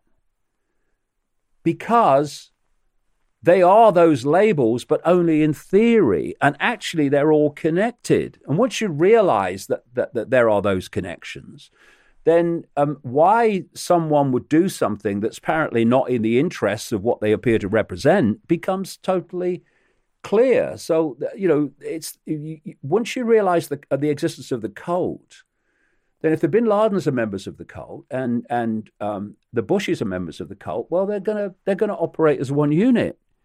Um, and um, support the the goals and support the um, the outcome, and so they were they were very close. The, um, the particularly Father Bush and the Bin Laden family, and you know I've talked to people that were being in mind control projects in America in MK Ultra and and and elite um, uh, aspects of the MK Ultra mind control project, who were close to George Bush, who were basically slaves to George Bush, um, mind control slaves to George Bush, and heard a hell of a lot going on. And um, uh, they very openly that the Saudi the, the Saudi government was the, the Saudi royal family was answering to Bush because the hierarchy, you see, the hierarchy of power, the hierarchy of control, is not where you are in the hierarchy of your country. It's where you are in the hierarchy of the cult. So if Bush, Father Bush, God, not Boy Bush, Father Bush, was um, higher in the cult hierarchy than the Saudi royal family, then they take orders from him, even though they're the Saudi royal family and he's a, a one time president. Uh, this is how it works. And it's this network that pulled off 9 11 because it was operating in America and it was operating in Israel, it was operating in Saudi Arabia. That's why most of the alleged hijackers were Saudi Arabian. It was, it was a, and, and, and you've got families, and I do completely understand why in America, who are seeking to um, uh, challenge the Saudi royal family in court for their involvement in 9/11, but they're missing they're missing the cult. Um, and I understand why. I mean, not many people know about it, but um, once you realize that the, uh, the, the, the cult connections, then it, wasn't just Saudi Arabia. It was those controlling Israel and Mossad and um, the Israeli intelligence community in general, Shin Bet, the domestic um, agency, it was those controlling the CIA. Uh, you know, you know what what what I've been talking about all these years. Now, now is openly talked about. They call it the deep state. But the point is, the cult controls the deep state. That's why the deep state does what it does. This takes us into the book, The Trigger, and you write about the planes that were allowed to fly after everybody else had been grounded. Two. And I'll they, tell you two. I'll the, tell you two, the, and it will be so relevant to what I've just said. Yep. Two planes were allowed to leave America after all planes except military were grounded. One flew members of the bin Laden family, ironically out of Boston Logan, where the first two planes left, and another one was an El Al Israeli flight out of New York who was leaving? Members of the cult were leaving. That's why. So, in a criminal investigation, if your family member was suspected of, you know, one of the worst tragedies in history, 9/11, you would immediately get go to those family members and interview them to get information about his whereabouts and you know the possibility of this happening. So the complete opposite was ha- they were pushed out the country. Yeah, get away. Oh, they weren't the only ones either. All right, so we've talked about It was a scam. It's a, a total scam. There's not one strand of the 9/11 official story that fits with another. So we- we've brought the Bush family into this nicely, and I've, you know I've researched the Bushes all the way back to the money laundering for the Nazis, but there are two other very interesting characters involved here, and you write about them extensively in the book. Perhaps if you could just give a, a bit of a summary about them and their roles. We've got Cheney and we've got Rumsfeld. Well, why don't I give you a um, why don't I give you a little sequence of events, which will bring them in. Um, here's a sequence. In 1979, a man called Isser Harel, who's known as the father of Israeli intelligence, did an interview with an American journalist in which he um, predicted that there would be an Arab attack on New York's biggest building. He had in mind the Empire State Building, but of course, the biggest buildings on 9 11 were the Twin Towers. Also in 1979, Benjamin Netanyahu um, organized a conference in Jerusalem to um, call for a war on terrorism. Father Bush attended it. And uh, for preemptive strikes against terrorist states before they did any terrorism. Um, in 1984, he, Benjamin Netanyahu organized another one in America, and it was attended by the American government and military elite, um, calling for a war on terrorism. He wrote a book around the same time. In 1996, Benjamin Netanyahu became prime was prime minister of Britain, of, um, of Israel by 1996, and um, a group of ultra Zionists, um, led by a guy called Richard Perle, produced a document for Netanyahu called a clean break, securing the realm, the realm being Israel, um, which called for Saddam Hussein to be removed from Iraq which called for Syria and Iran to be targeted, and said that the more inter Arab conflict we can create, the better. A year later, um, 1997, uh, an organization was created in America called the Project for the New American Century. Uh, one of its key members was Richard Perle um, who did the clean break. And um, the co founders of the Project for the New American Century were um, William Kristol, ultra Zionist, and Robert Kagan, ultra Zionist. Kagan's wife, Victoria Nuland, was the State Department's um, head of Eurasian affairs who oversaw the American coup in Ukraine. Everything connects it's a very small world um, with this cult. Um, so that started in 1997. In 1998, this same group wrote to President Clinton calling for Saddam Hussein to be overthrown in Iraq. We're starting to get the picture. Um, in the um, in the year 2000, in September 2000, this project, the New American Century, among whose members were Dick Cheney, who would be 9 11 de facto president, officially vice president, Donald Rumsfeld, who would be 9 11 defense secretary, um, Paul Wolfowitz, who would be um, his deputy, but the real power in the Pentagon, Dov Zakheim, who would control ultra Zionist who would control the whole of the Pentagon budget at um, the time of 9 11. And uh, on September the 10th, the day before the attacks, the Pentagon announced that they'd lost um, $2.3 trillion. It had just gone missing, right? Um, well, I, I've got an idea what some of it was spent on, chaps, but anyway. Uh, and of course, they announced it on September the 10th, and not many people heard about it because something happened the next day, which these people knew was going to happen, of course. That's why they did it on the 10th. Um, and uh, so this is what this is what you had this group of people. Also among the project the New American Century was um, Richard Perle, Netanyahu's mate, who wrote Clean Break, and John Bolton, who's been calling until he got uh, removed by Trump all along, has been calling for regime change in a series of Arab countries. He's never seen a country he didn't want to bomb, John uh, Bolton. So um, that's document that this Project for the American Century produced in September 2000 called for a series of countries to be regime changed using American troops. And basically, the foundation of it was what was in the clean break, securing the realm of Israel.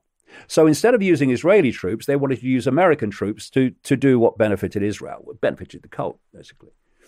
And so they wanted regime change in September 2000 in um, Iraq, Libya, Iran, Lebanon, um, and uh, other countries, um, including uh, North Korea, leading eventually to regime change in China.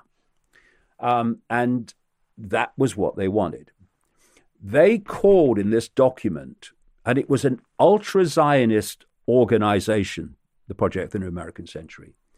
They called for American troops to fight and decisively win uh, multi theater wars, multiple theater wars in these countries to regime change.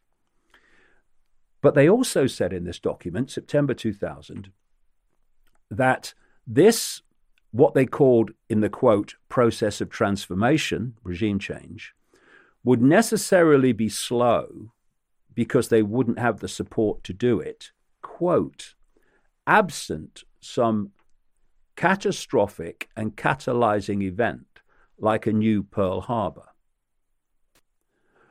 One year to the month after that document was published, nine months after these people came to power with Bush, America had what Bush called at the time the Pearl Harbor of the 21st century, 9 11.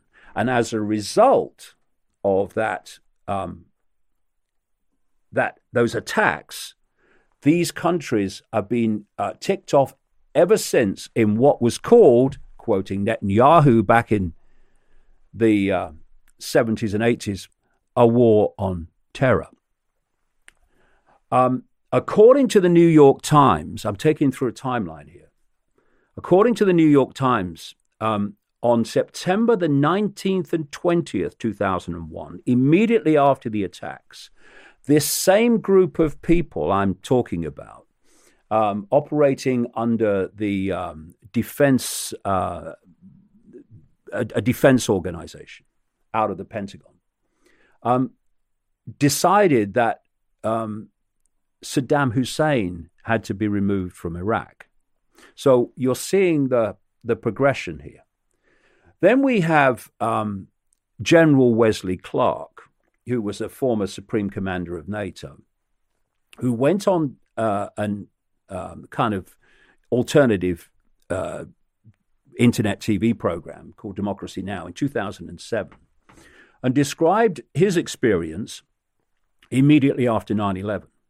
He said he went to the Pentagon, he met Rumsfeld, he met Wolfowitz, and then went down and met a general friend of his in the Joint Chiefs of Staff, the uniform level of the Pentagon hierarchy. And this general, he said, told him days after 9 11 they were going to invade Iraq. Well, that kind of fits because that's, that's where we've been leading. Um, and you can see why where the Iraq thing came from now. Um, and uh, the, his question was, why are we going to invade Iraq? Had everything to do with 9 11? They said, well, we don't, we don't think so, but, but we're going to invade Iraq. It's coming from upstairs.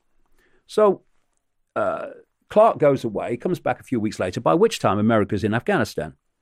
And by the way, within um, an hour or so of the attacks, Ehud Barak, brackets, friend of Jeffrey Epstein, who was the prime minister of Israel um, into the early months of 2001.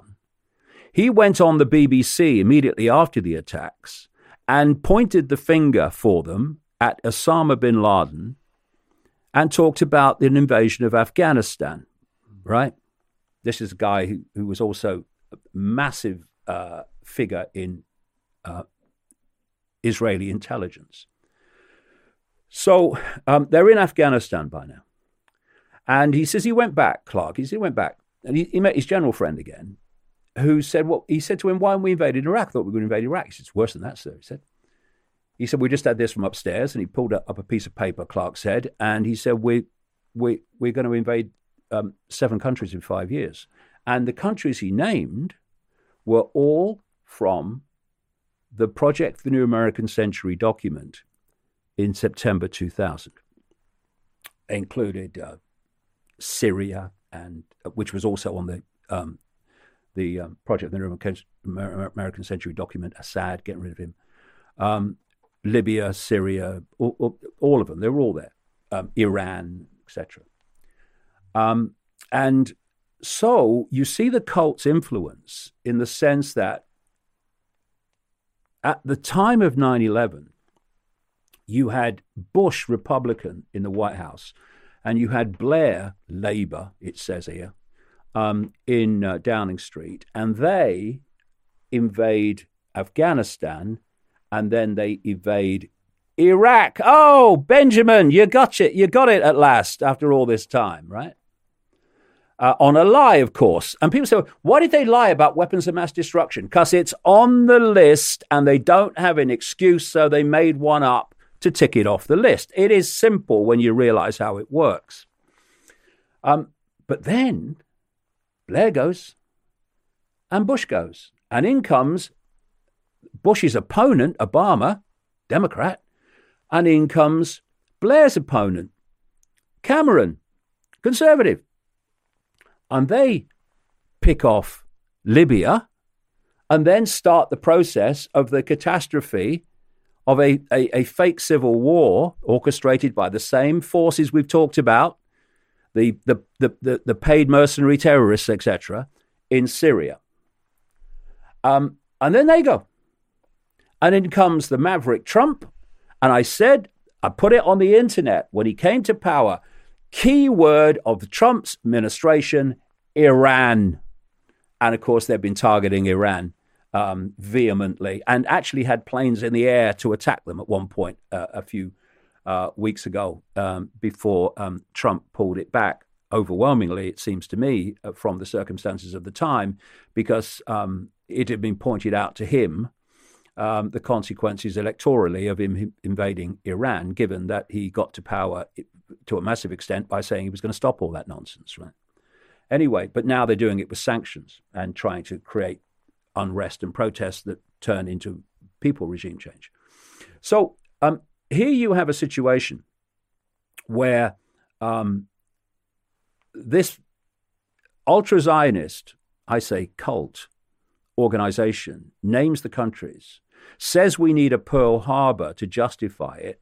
Pearl Harbor happens. People that called for Pearl Harbor and, and regime change come to power, and regime change. I mean, hello? I mean, anyone home? So then, then you think, okay, so who oversaw the oh, the entire investigation of 9 11? A guy called Michael Chertoff, ultra, ultra Zionist, who was appointed in 2001, before 9 11, as um, the head of the criminal division of the Justice Department, which oversaw the investigation. Um, and so Michael Chertoff oversaw the investigation. He also wrote Patriot Act, which clearly had been written before 9 11, which was then brought out immediately afterwards to take away basic freedoms in America, justified by protecting the public against terrorism, and then becomes head of Homeland Security to impose and enforce the Patriot Act that he'd written. Um, how many people know this? That in 2001, 200 Israelis were arrested in America uh, for being part of a spy ring. 140 were arrested before 9 11, and um, 60 were arrested afterwards. Um, they many of them were posing as art students when they clearly weren't. Um, they gave um, uh, a, um, university in in Israel where they were um, doing their art. That university turned out not to exist, um, and there were a number of centers that they worked out of, and all this came out through a leaked document from the Drug Enforcement Administration. Without that, it wouldn't have come out. But the key place these documents said the Israeli spy ring was based was a place called Hollywood in Florida, not far from Miami, which was where 15 of the 19 alleged hijackers operated out of, including uh, um, Mohammed Atta. Um, and they were even where these art students were and where Mohammed Atta was, was extremely close. And there were other areas in New Jersey that they operated, these art students and other members of this ring, where these alleged hijackers also operated. It was it was a remarkable coincidence. Does this include the dancing Israelis? Yeah, I'm coming to them. Yeah. So what happened was that um, they were questioned uh, by the FBI, etc. Um, and then along came Michael Chertoff, ultra Zionist, um, head of the criminal division of the Justice Department. He let them go. He let them go. All this came out um, not just through those documents, but through a series of reports, I think there were four of them, by a Fox News reporter uh, called Carl, Cameron.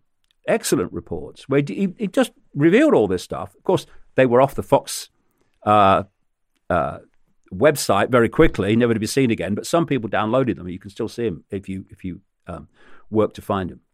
Um, and um, and then you mentioned yes, the dancing Israelis. This was also um, a part of this. On 9 11, a woman was looking out of her apartment, um, looking across the river to the Twin Towers. Um, the first tower, the North Tower, had just been hit. And she saw these, what she described as Middle East looking men. And of course, the immediate reaction were they're Arabs. They weren't, they were Israelis. And they were um, with a white van filming the tower burning, only one at that time. And other witnesses swear they were there before the first tower was hit. And they were whooping and high fiving, and this is where the term dancing Israelis came from. And they clearly had prior knowledge of the attack. Um, and two of them were known to the FBI, it turned out, as Mossad operatives, right? Um, so he, she reports them to the police, and eventually they get picked up. They're held for 71 days. It turns out that they um, were connected to a company in New Jersey called Urban Moving Systems, which was headed by a guy called Dominic Suter. Dominic Suter, not surprisingly, when they um, investigated this, was questioned by the FBI and told that they would be back for a second interview. Well, they weren't because he was on a plane to Israel, and that was it. Although I've heard, in, I've, I've, just uh, um, uh, uh, updated the book for the second print run. Um, I now hear that years later he came back to America, and no one said anything. He worked and worked and worked, no problem, no problem whatsoever, right? So, um, you, you see in the book the background to it. Now, the FBI and, and police were absolutely sure that they were connected to to the event. How would you know otherwise? Um, and um, this Urban Moving Systems was just a front. Uh, just after 9-11, everything everything shut down. Everyone left, ran, just a front. Box cutters, boxes, and all this stuff. And um, they were uh, held by the FBI uh, for 71 days. And then Michael Chertoff, ultra, ultra Zionist, head of the criminal division of the Justice Department, let them go without charging them for anything to do with 9 11. And uh, some, of, some of the people supporting that um, included a, um, a, a well known uh, ultra Zionist politician called Chuck Schumer and a very well known ultra Zionist lawyer, um, Alan Dershowitz, uh, who, was, of course, is a, um, a, a, or was a, a, a, close friend and associate of Jeffrey Epstein. Um, and so you had this clear Israeli ring operating in the same areas as the alleged hijackers were operating, um, who uh, were just let go. You had these five Israelis who clearly had prior knowledge of the attacks, two of them who were known Mossad agents, and they're let go. Um, it, it, and, and wherever you look with 9 11, the same theme occurs.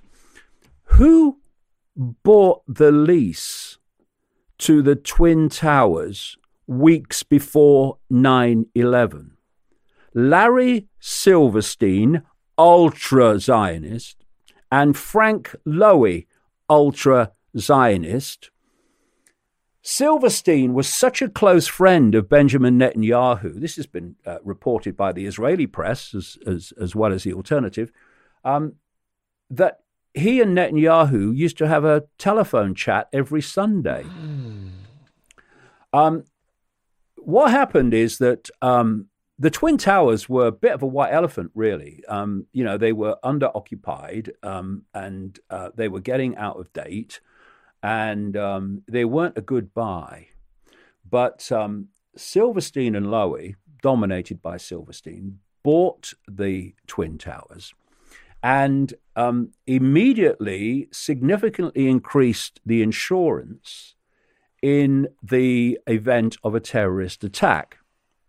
This meant that for a personal investment in the lease of 14 million, Silverstein and Co. were paid out in insurance 4.56 Holy shit. billion.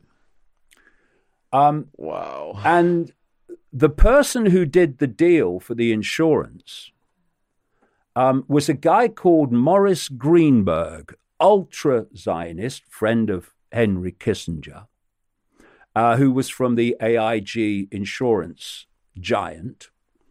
And uh, being very canny, or maybe he was a prophet, who knows, he sold the insurance on immediately to about 24 other country, uh, companies who took the hit. Mm. Right. Now, before I continue that thread, another one. Israeli intelligence was trying to get control of security at the Twin Towers since at least 1987. They first um, applied for it through a company called um, Atwell Security, that was a subsidiary of Eisenberg, the Eisenberg group of a guy called Shaul Eisenberg, who was a massive Israeli intelligence operative, ran Zim Shipping.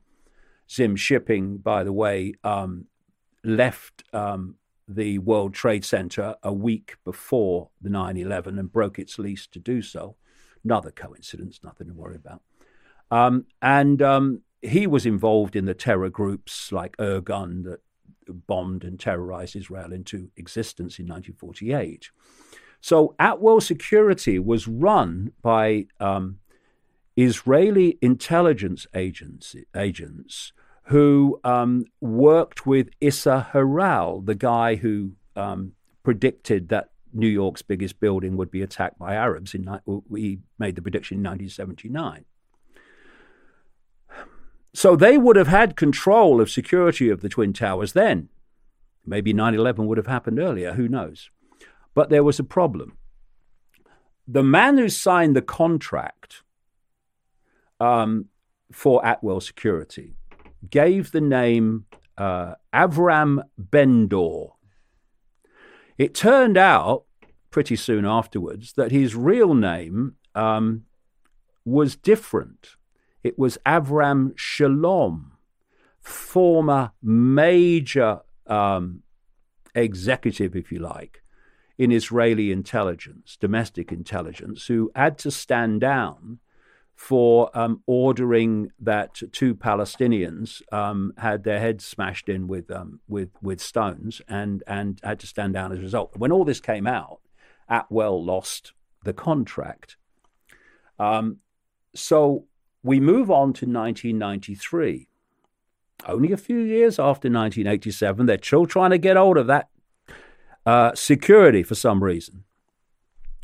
And um, we had the 1993 World Trade Center bombing, which involved an Israeli Mossad agent um, whose um, name was on the hire contract of a hire truck that was involved. Um, and other people were blamed for it. As a result of that bombing, the ultra Zionist, completely ultra Zionist controlled New York port, New York and New, New Jersey Port Authority decide who, who basically who, who'd given the uh, contract to Atwell originally in 1987. They decided, as a result of the bombing, that um, security at the Twin Towers had to be uh, improved. And so they hired an ultra Zionist company called Kroll Inc. to um, oversee the security, which they did right up to 2001 and, and the, the, the, the attacks. Also in 1993, a man called Maurice Greenberg bought into Kroll Inc. This is the guy that provided the insurance to mm. Silverstein and uh, and to Lowy, and um, uh, was this close friend of Henry Kissinger. So, um, we um, we move on to um, to Silverstein and uh, the uh, control of that uh, uh, the, the, the lease, the buying of the lease. That was sold by the ultra Zionist controlled guy at the time called Louis Eisenberg, uh, um, a different Eisenberg, Louis Eisenberg, and um, who was a friend of Netanyahu. He um, sold it from the New York and New Jersey Port Authority into private hands for the first time. And um, this followed the recommendation of um, a guy called Ronald Lauder of the Estée Lauder family, ultra Zionist, eventually became head of the World Jewish Congress, and not only a friend, but a funder of Benjamin Netanyahu. And he headed two organizations in, uh, in uh, New York um, that were given the task of deciding what should be privatized and what shouldn't. And they recommended that the Twin Towers should be um, privatized, and that's when um, Silverstein and Lowy got the uh, got the contract. Um, and so uh, everywhere you look, in the run up to 9 11, there were ultra Zionists involved everywhere. The person who was Rudolph Giuliani, the mayor of New York at the time, head of emergency management, um, and that emergency management operation was actually in um, uh, Building 7, also owned by Silverstein. he owned that before the Twin Towers. Um, he was an ultra Zionist uh, as well, everywhere um, you look. And, um, and then you look afterwards.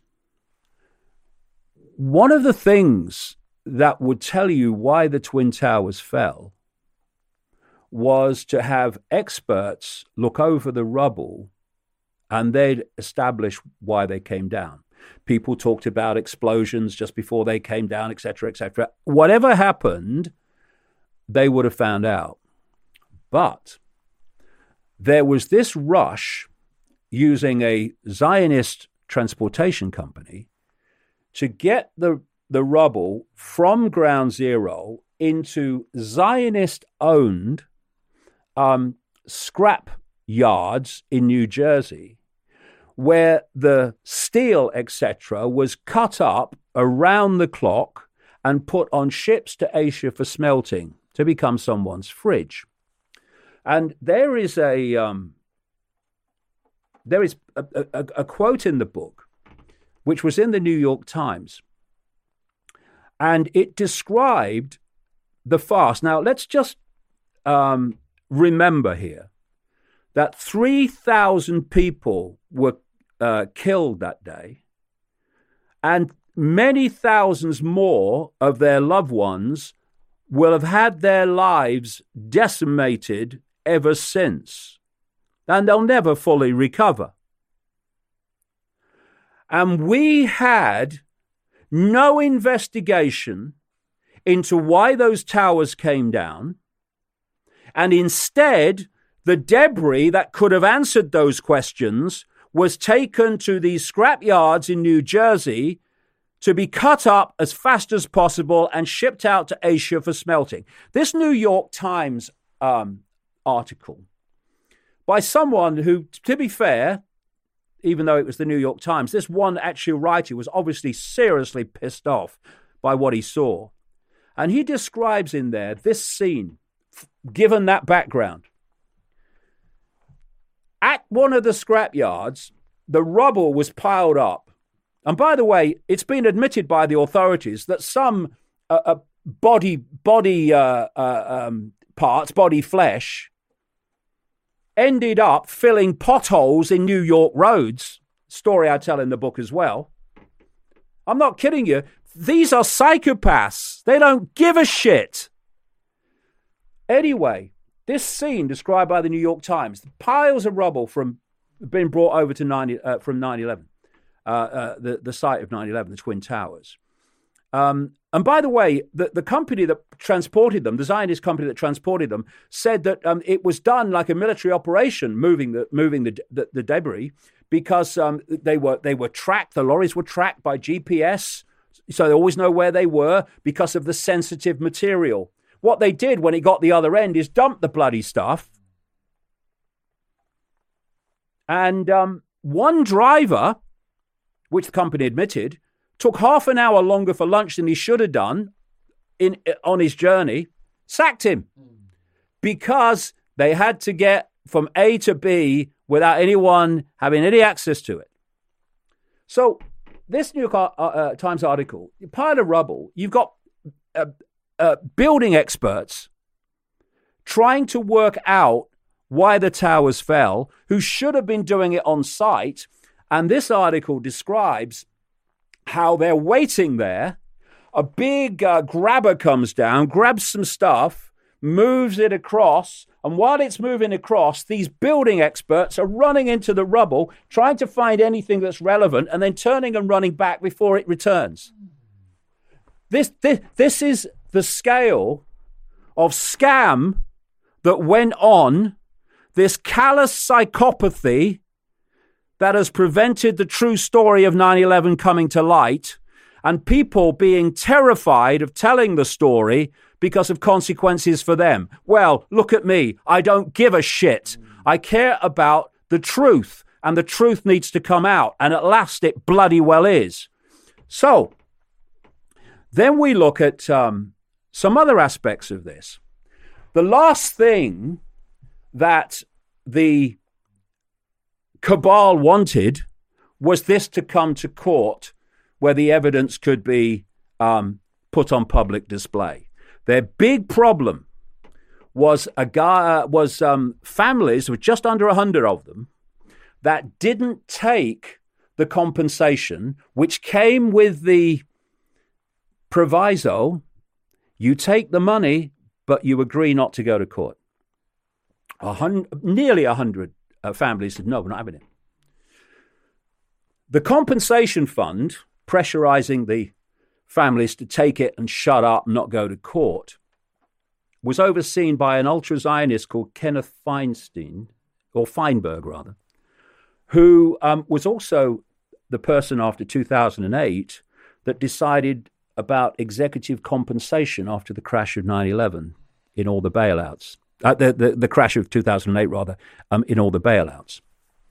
Now, these nearly 100 families that didn't accept that, they wanted their day in court. They wanted to, to, to have some evidence publicly displayed.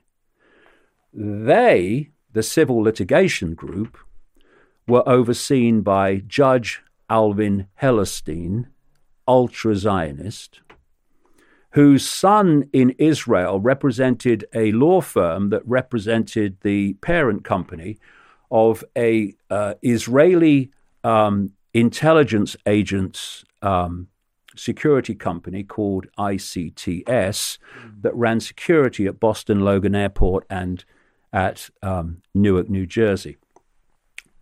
The company, by the way, that also ran security. These are intelligence agencies uh, from the American, uh, from the uh, Israeli uh, um, military intelligence, Mossad, Shin Bet, etc., the domestic intelligence agency.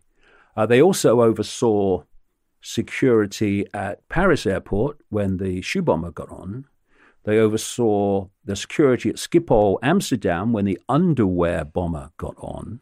And as a result of the underwear bomber, um, uh, Michael Chertoff, who was then in private, uh, uh, you know, business, um, he went around the television stations selling full body scanners mm. um, to make sure another underpant bomber couldn't get on, and that's where. That's why, to this day, people go through full body scanners at airports because of Michael Chertoff, head of the criminal division of the Justice Department at the time of 9 11, writer of the um, Patriot Act, head of Homeland Security, etc., etc., that let all those Israelis go. Um, and uh, yes, ICTS was also running security at the Belgian airport when the bomb went off. I think it was 2016, and a lot of people died. So hire them, I would.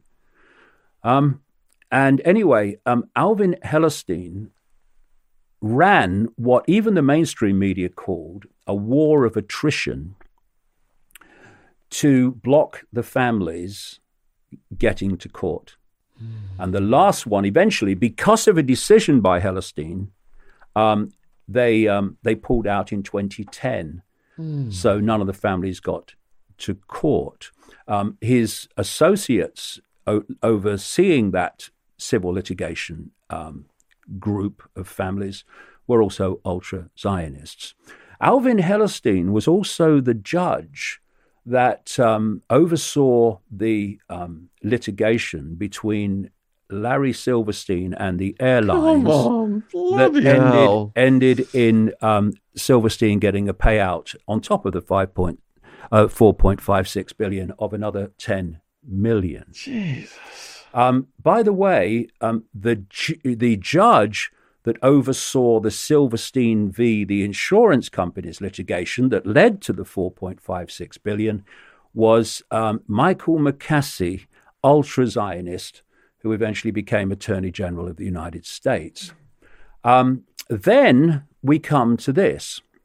The other problem they had, apart from the families getting to court, the other problem they had was well, there's got to be some kind of investigation, right? We've got to have an investigation. I mean, it's the biggest terror attack in American history. Three thousand people dead. We've got to, we, we've got to have a we've got to have an investigation. Well, no, if you remember, Dick Cheney, Project the New American Century, and George Bush, puppet president, resisted for ages any investigation into this attack. Why? They don't want an investigation. The truth might come out. So eventually, public pressure forces them into accepting some kind of investigation. It's called the 9 11 Commission. The person they named to head it first, Henry Kissinger. Oh. Um, m- more ultra Zionist than ultra Zionism itself, right?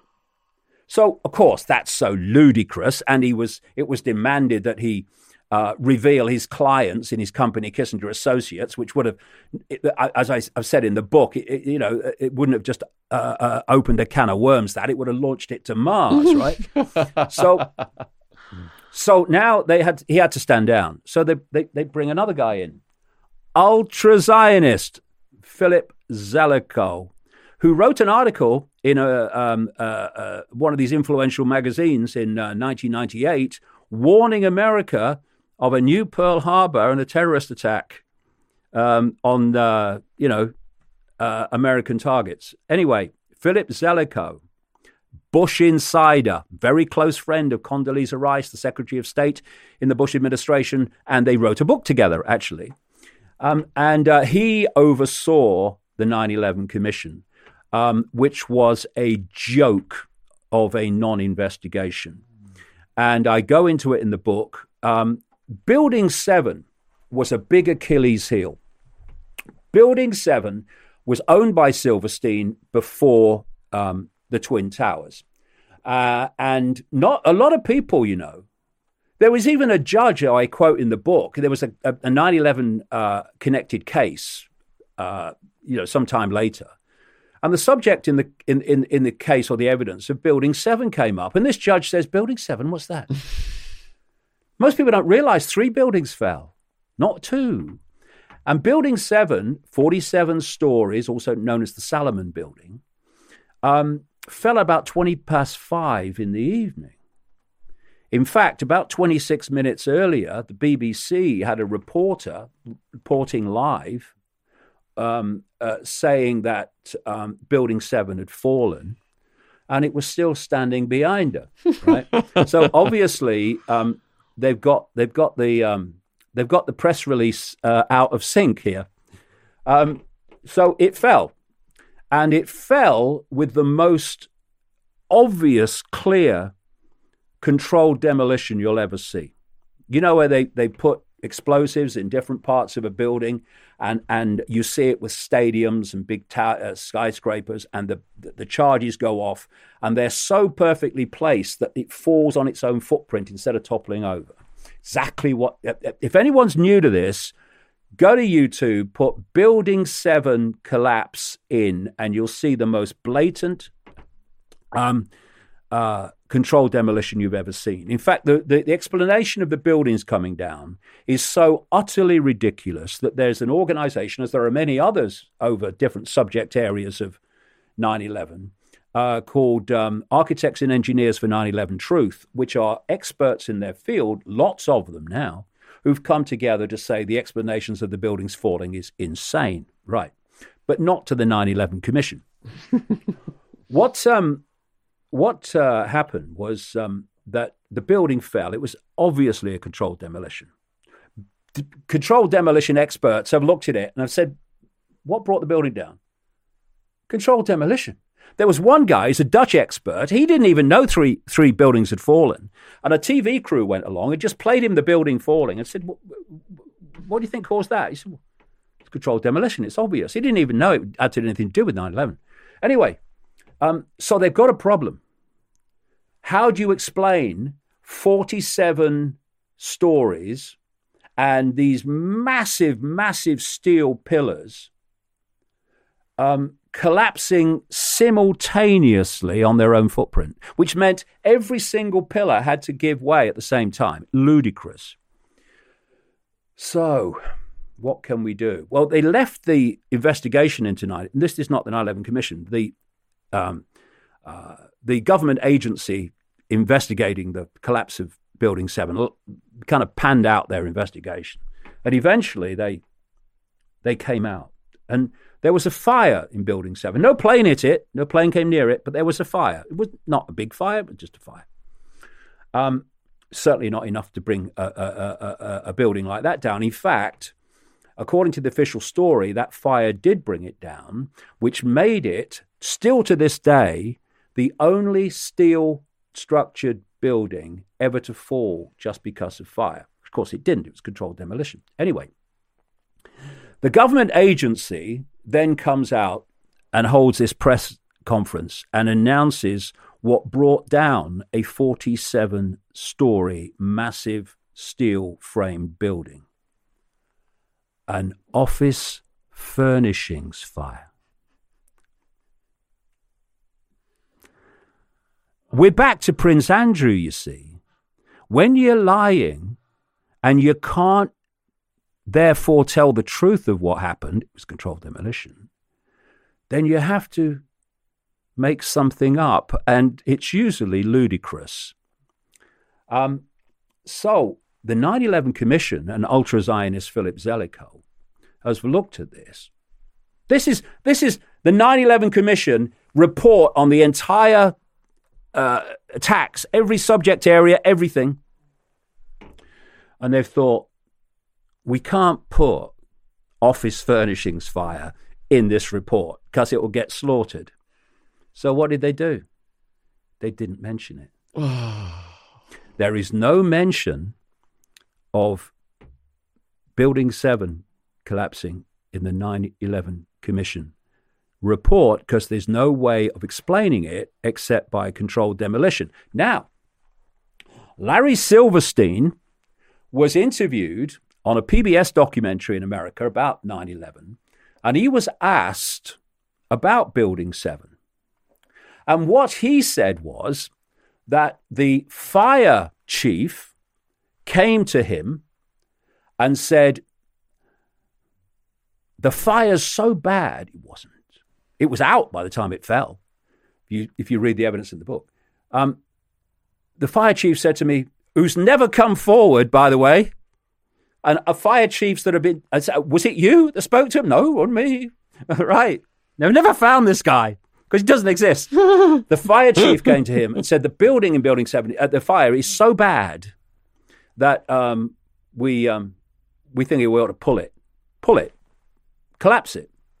And so Silverstein said, "Yeah, you know, there's been such a loss of life, as if he fricking cares. Um, yeah, let's pull it." He said, and shortly afterwards, we watched the building come down. Mm. Now, if you are going, first of all, fire commanders do not collapse buildings. Demolition experts do and it takes weeks, sometimes longer, to put the charges in exactly the right place to bring it down.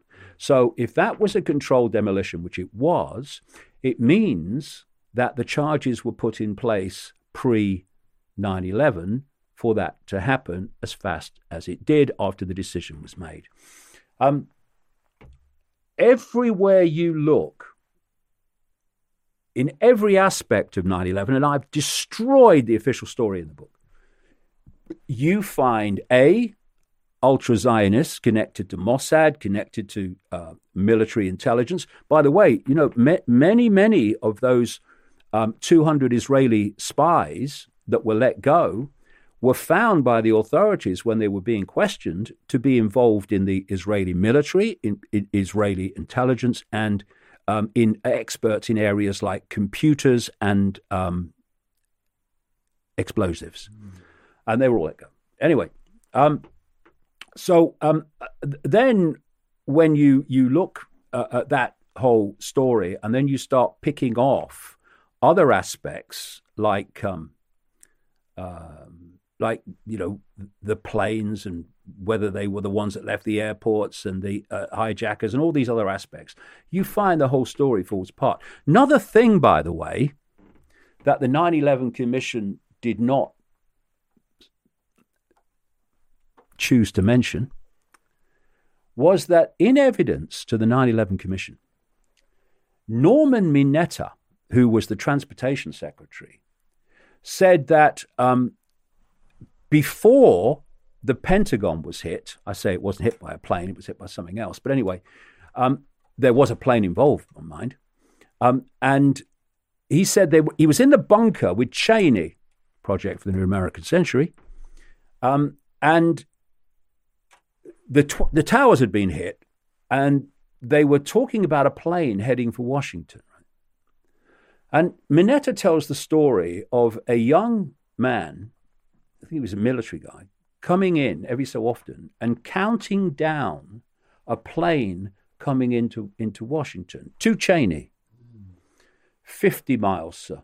30 miles, sir. And when it got to something like, you know, 10 miles, no time, this young guy said to Cheney, do the this is this is Norman Mineta, Transportation Secretary's evidence. He said to Cheney, do the orders still stand, sir? And Cheney, being the lovely uh, uh, human being that he is, kind of, you know, sped. Of course, have you heard anything different?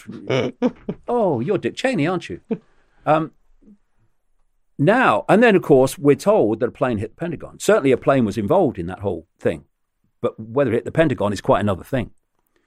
Um, now, do the orders still stand, sir? Now, the only way that the answer or the background to that question, do the orders still stand, sir, would have been, do the orders still stand to shoot the plane down? Would have been had the plane been shot down. It wasn't. The orders had to be, and this is why you can understand the young guy being, you know, quite, you know, concerned the longer it went on, was that the orders were not to shoot the plane down. Which brings us to other areas of 9 11. Um, in relation to that Flight 77 alone that is supposed to have hit the Pentagon. Um, there is a no fly zone around Washington. Um, and I quote in the book Caspar Weinberger, a former US Defense Secretary, after 9 11, who said there are um, Air Force bases all around Washington to respond to um, rogue planes coming in. And if they don't, if they're not um, transmitting a certain signal, then they get shot shot down. Not only are there Air Force bases all around, including the Andrews Air Force Base, 10 miles from um, the White House and the Pentagon, um, there are ground to air missiles to protect Washington and the Pentagon. Of course, there would be. Why wouldn't there be?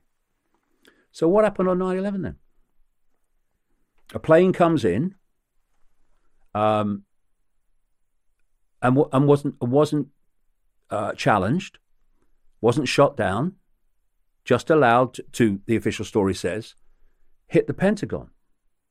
Um, why did the uh, uh, did NORAD, the uh, Air Force um, defense mechanism for situations like this, attacks from the air, hijackings, why did they um, why did they scramble planes from 130 miles away at the Langley Air Force Base to meet a threat to Washington when 10 miles down the road is the Andrews Air Force Base where Air Force One comes in with the president and where his helicopter comes from to the White House lawn.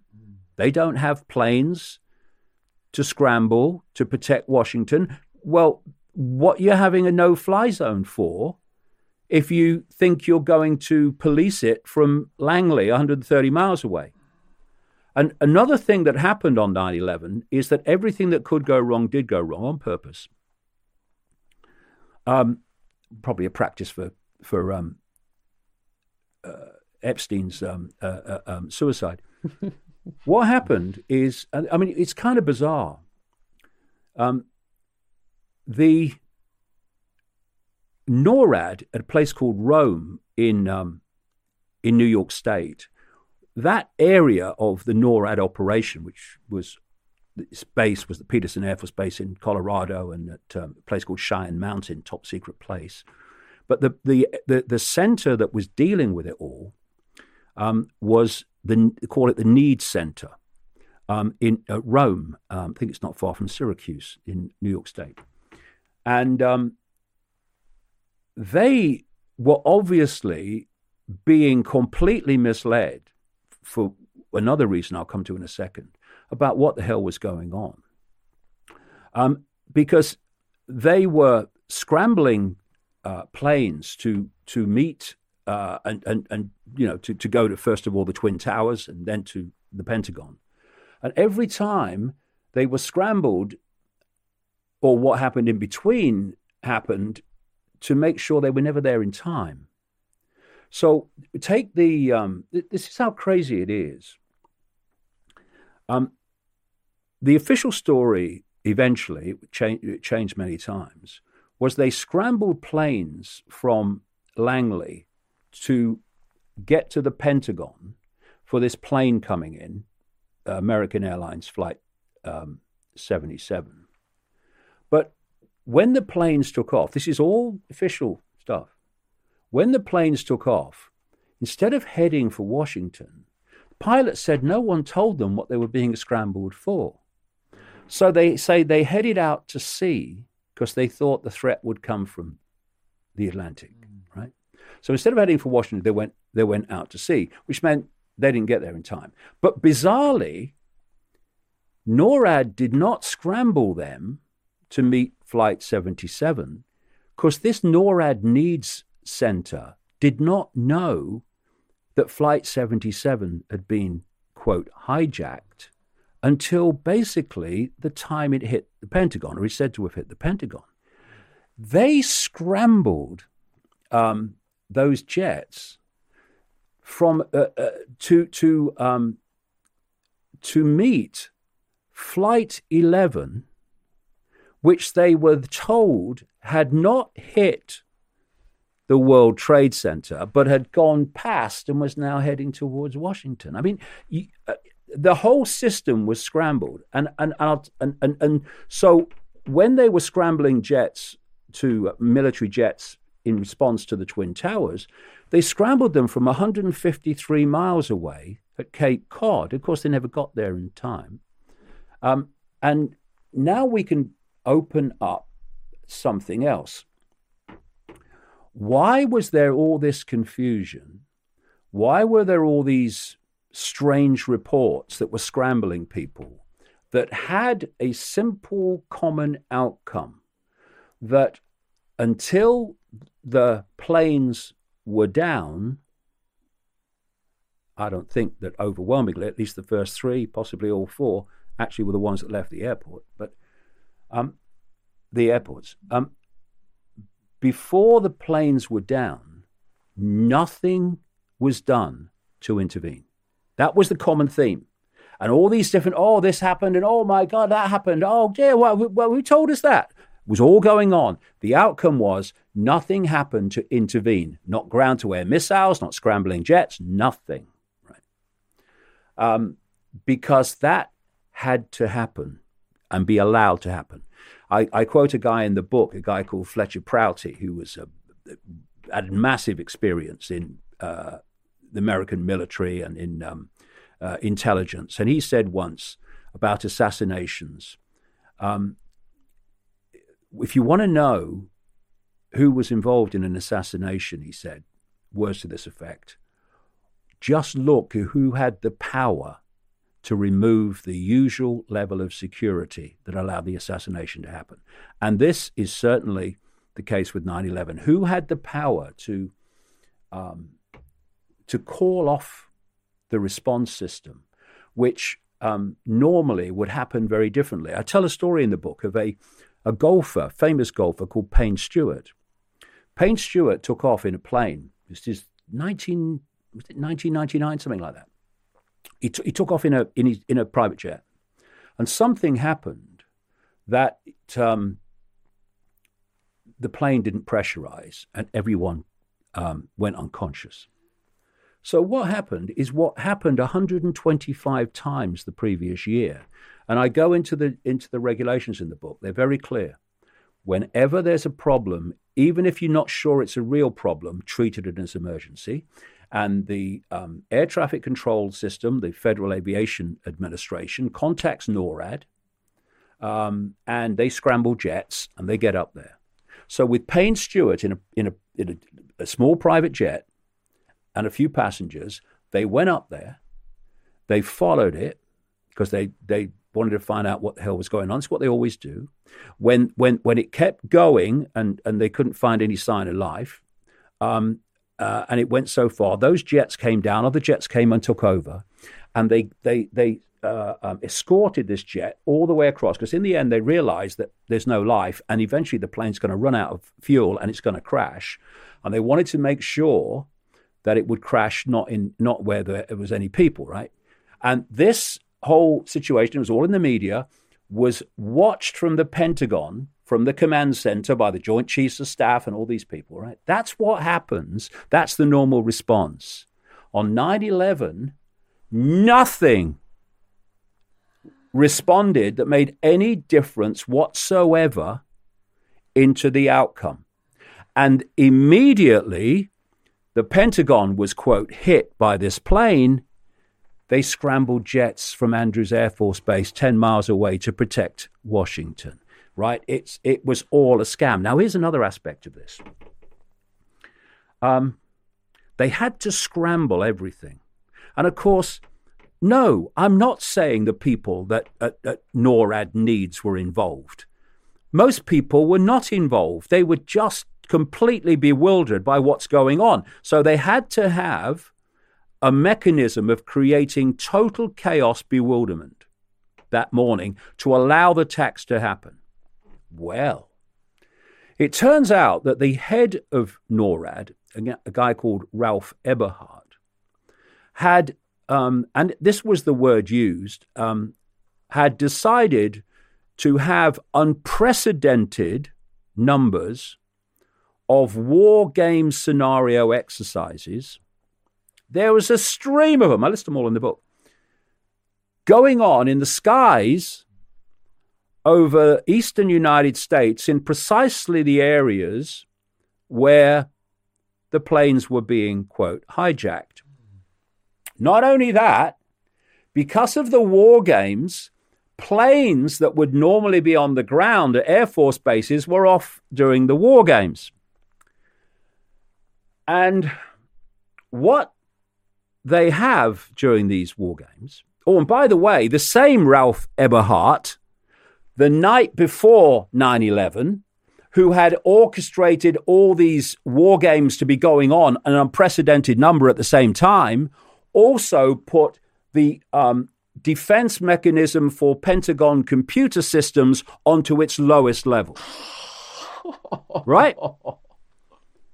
Now, when these war games are going on, the flights in the game, the simulated flights, and by the way, these war games involve planes being hijacked and a plane hitting the National Reconnaissance Center in Washington, D.C., part of the scenario. Right? So they call it SIM. And what it means is the dots of the planes in the war games are on the screens of air traffic controllers and of, um, they have to be, of course they do, and on um, the screens of NORAD.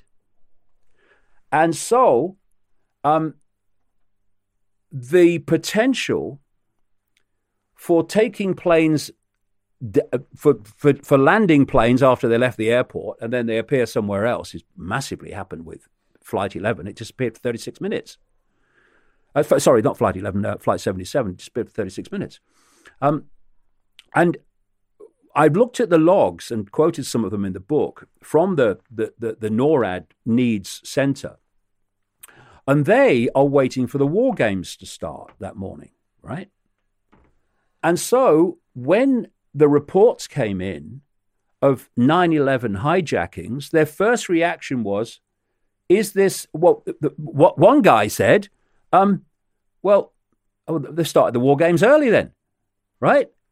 and people were saying, "Is this is this real or is this scenario?" Totally scrambled them, and then they they had these um, war games planes on their screens, completely confusing everything while while the hijackings were going on. And at one point on the logs, one guy shouts out, "Get rid of the goddamn sim!" Which they did after the Pentagon was hit. Um, and now, there was a company in Quincy, Massachusetts, called P-TECH. P-TECH was apparently a small company, but it was given um, the contract for the computer systems of NORAD the Federal Aviation Administration, um, all the Washington institutions, the Pentagon, etc. And it was identified by um, a lady, a, a, a, computer tech um, uh, wizard at some level. She worked um, on projects for J.P. Morgan called Indira Singh, and her first interest in P-Tech, from her knowledge, because she worked in that industry, was something called um, uh, they call it enterprise architecture, uh, and and um, the whole deal of connecting different computer systems, and to do that job, you need to have access in real time to all the computer systems of the different agencies, right? P-Tech had that. Mm. Now, her first interest was when she started to realize that people who were funding P-Tech were also people who were being accused of funding Osama bin Laden. Right? So her first her first um, response is um, this is how the Arabs did it, basically. Uh, that kind of, you know, why, why, why, are people funding bin Laden involved in this P-Tech that's got control of all these computer systems? And P-Tech um, was working with a federally funded uh, company called the MITRE Corporation. And according to Indira Singh um, and others, um, they were working, the MITRE Corporation and P-Tech, in the basement of the Federal Aviation Administration for two years before 9 11, working on all the computer systems and computer, computer connections with other agencies. And one of the big things that came out in this confusion of 9 11 was the apparent inability of these agencies like the Federal uh, Aviation Administration and NORAD to communicate with each other. It was come to absolute chaos, absolute mess.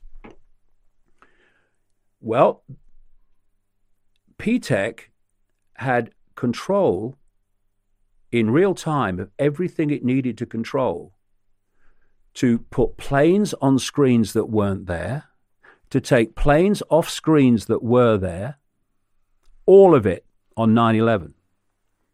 Well, it turns out that P-Tech wasn't controlled by Arabs, was controlled by ultra Zionists. Mm. Um, and there was a Mossad agent called Victor Ostrovsky who wrote um, two books in the 1990s, the first came out in 1990, who said how Israeli intelligence uses Arab people and Israelis who look like Arabs um, to appear to have Arab control of companies when actually they're Israeli companies. So this was a classic. There was a hmm. guy um, whose father was a big player in um, that area in B'nai B'rith, the big Masonic um, connected Rothschild controlled, um, instigated, in fact, um, ultra Zionist, uh, basically secret society. Um, and this guy was running P-Tech and then when I started researching that, you, you come out and you see all these computer companies in America um, in significant positions were all controlled by, by Zionists. Um, and uh, you, what you find when you research this is there basically aren't any um, cybersecurity companies operating out of Israel that are not controlled by Mossad and the military and and um, uh, and the intelligence network. Um, and, I could talk about that as well because Israel is becoming a massive global center for technology. Um, and one of the the um, areas of technology that they focus on is cybersecurity. Cybersecurity means that you write the security blueprint. And when you write it, you leave back doors in so that Mossad can get into anything. I think the Maxwell sisters were accused of this recently. Well, the Maxwell sisters were accused of that. Well, that's kind of interesting because um, one of these um, uh, systems uh, called PROMIS, which was developed by an American company for probably quite, you know, benevolent reasons, um, was hijacked by uh, the American government and um, Israeli Mossad, Israeli military. And back doors were put in it, and they sold this PROMIS software to governments all over the world with a back door in which they could get in and get everything. Mm. You know, one of the biggest sellers of it was this is this has come from Ostrovsky, uh, uh, and, and, and others. Bob Maxwell, because oh. Bob Maxwell, father of Ghislaine Maxwell, was a Mossad agent, and uh, uh, Ostrovsky describes how um, when uh, uh, he died on his yacht, the Lady Ghislaine, um, it, it wasn't because he fell overboard. It was because Mossad came up from the water and killed him uh, because he was starting to become a liability instead of a a, um, a positive uh, uh, contribution to their agenda. Remember, his Daily Mirror empire was falling and all that stuff. Um, yeah, so Maxwell was was selling it. He was a Mossad agent. So that, I mean, that would makes absolute sense what you've just said, uh, as does Ghislaine Maxwell's um, involvement with the uh, Mossad agent Jeffrey Epstein. All you know, Ehud Barak, Epstein. Here we go. I mean, in the end, the, the, the, it's a web, and therefore, if you work hard enough and dig deep enough, you you will connect it because it is um, uh, um, a web. So um, you um, had on 9 11 uh, computer control of the entire system. And to scramble, which is what happened, and create total confusion, which is what happened, to make sure nothing happened that would intervene in, a, in it playing out, was all in their hands at that same time. Now, I'm going to go back to a figure the Jewish population of the world is 0.2%. The number of people that are involved in what I'm talking about is a tiny fraction of the 2%, and that tiny fraction hates the rest of the 2%. Now look at how many times I've said ultra Zionist in this interview in relation to 9 11. What are the statistical chances of any of that? None. None. So then you ask if I can find this out, and, and you know, others is a, a, guy in America, Christopher Bollyn, who's done a lot of great work in this area. Um, why can't the media?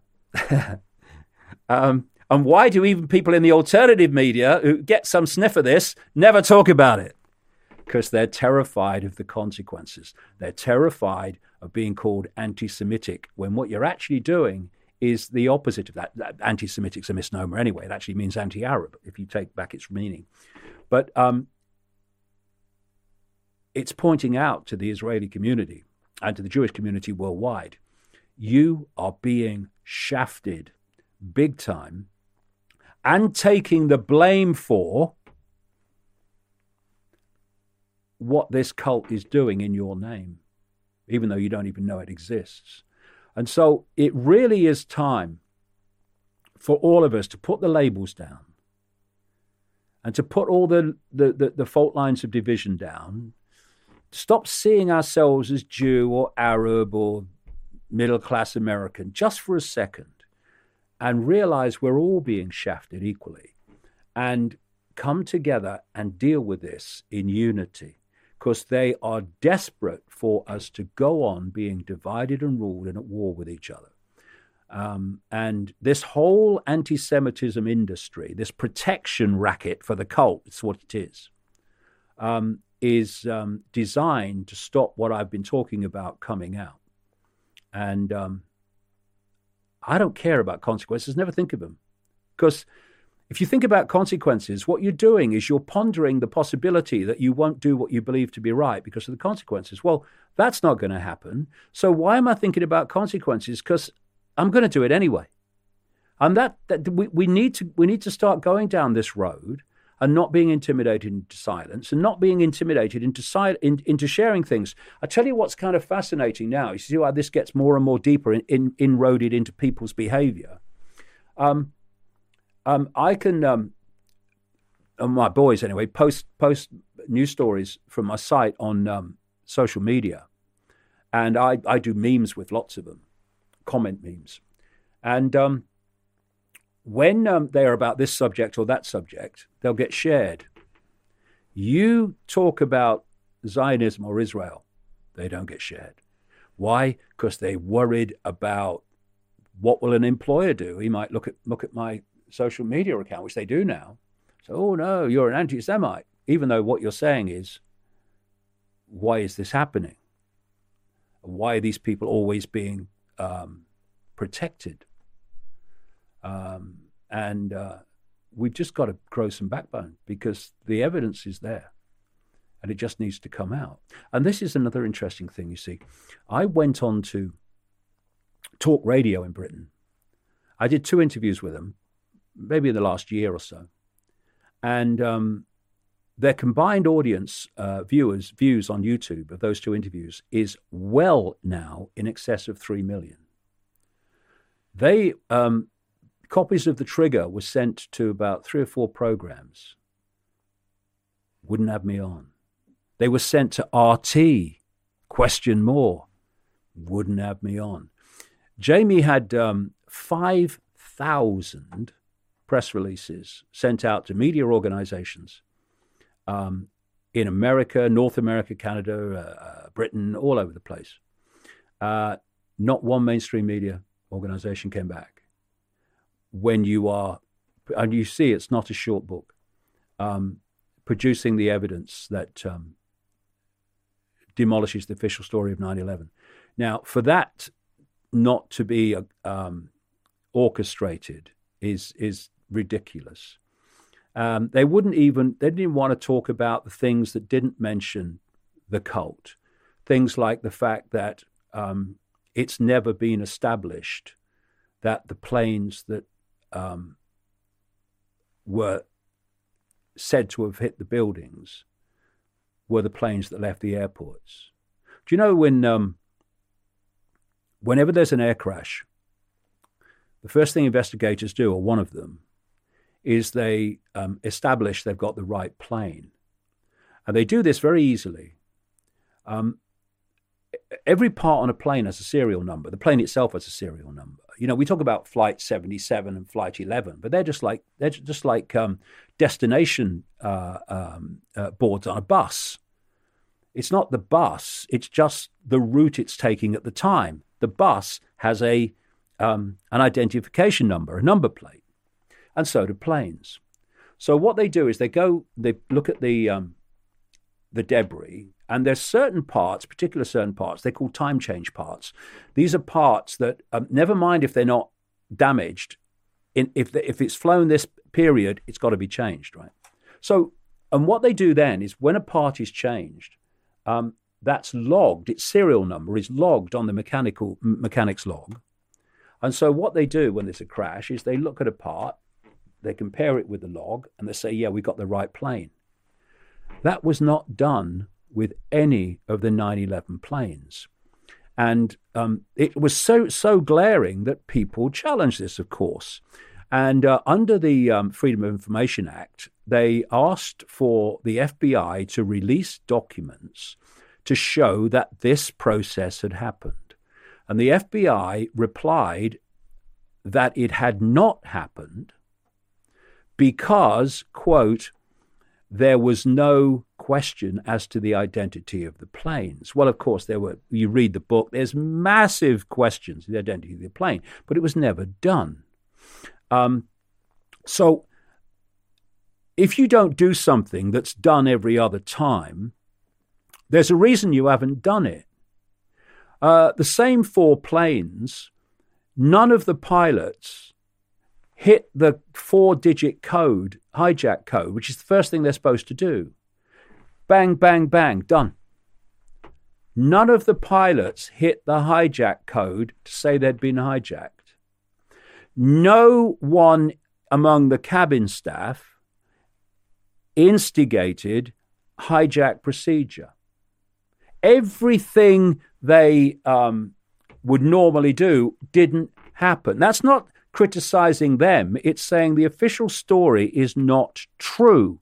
There's a reason that those pilots did not punch in the hijack code. I say the planes were taken over from the ground, and in taking them over by hijacking the computer, that code wouldn't work because no messages from the, the cockpit to the ground uh, would have been uh, allowed. And remember, this control of the computer system included contr- would have included control of the planes. They controlled everything, all the computer system, the, the, the, the federal aviation, civilian system, NORAD system, all of it.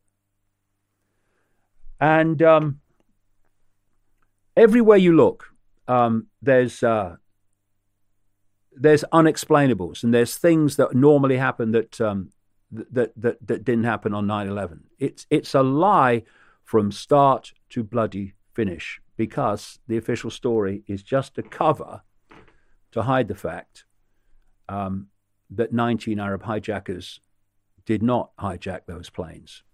Do you believe those people were disposed of then? And are there inconsistencies with the flight and cockpit data and recordings? Oh, loads. Flight 93. There's an organization called um, Pilots for 9 11 Truth. These are pilots, some of whom flew those actual planes, who um, have come together, like the engineers and architects, to say this story of the planes makes no sense. And I go into it in the book. It's devastating. Um, and uh, see, there were no black boxes found, they say, for the planes that hit the uh, Twin Towers, right? Even though they're orange and give off a signal.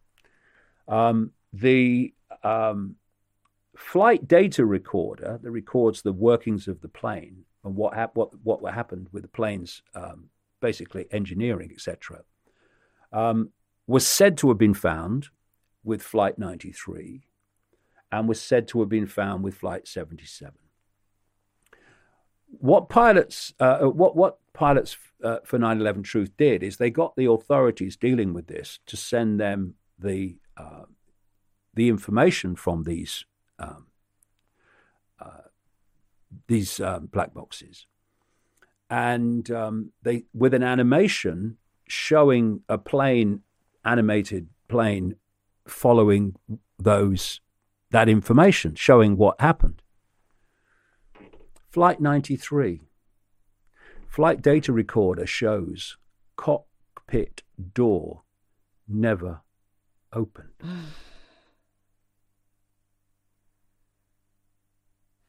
How was it hijacked? Flight 77, um, the cockpit data recorder, not the cockpit uh, voice recorder, the co- the um, uh, uh, the uh, plane data recorder, um, shows a different route to the official story.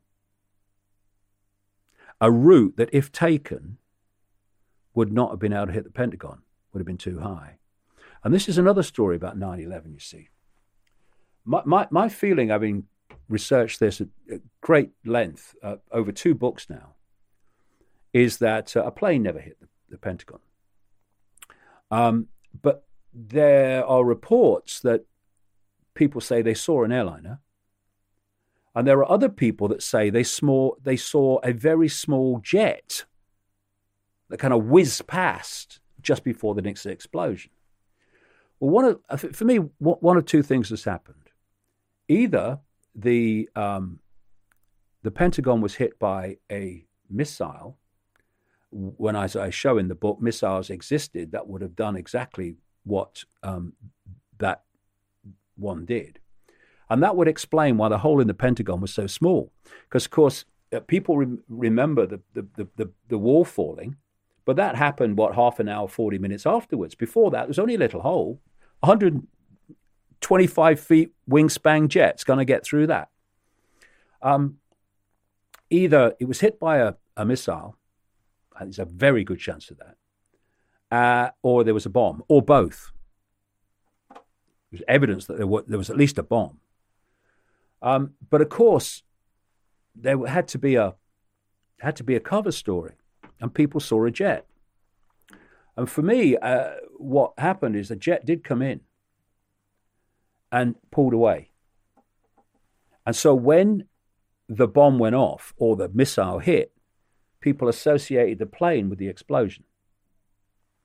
And there was a, um, a police officer, police security officer at the Pentagon uh, called Roosevelt Roberts.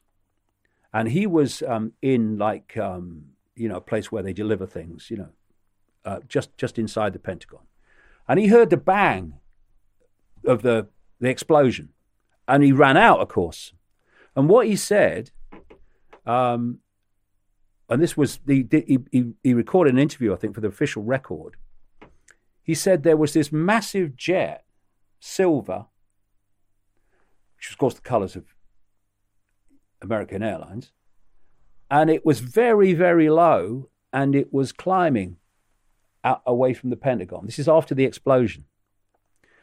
And um, people, uh, when they saw this plane going up, they talked about a second plane. That this is why there was confusion. People were saying there was one plane. Other people say no, there was two planes.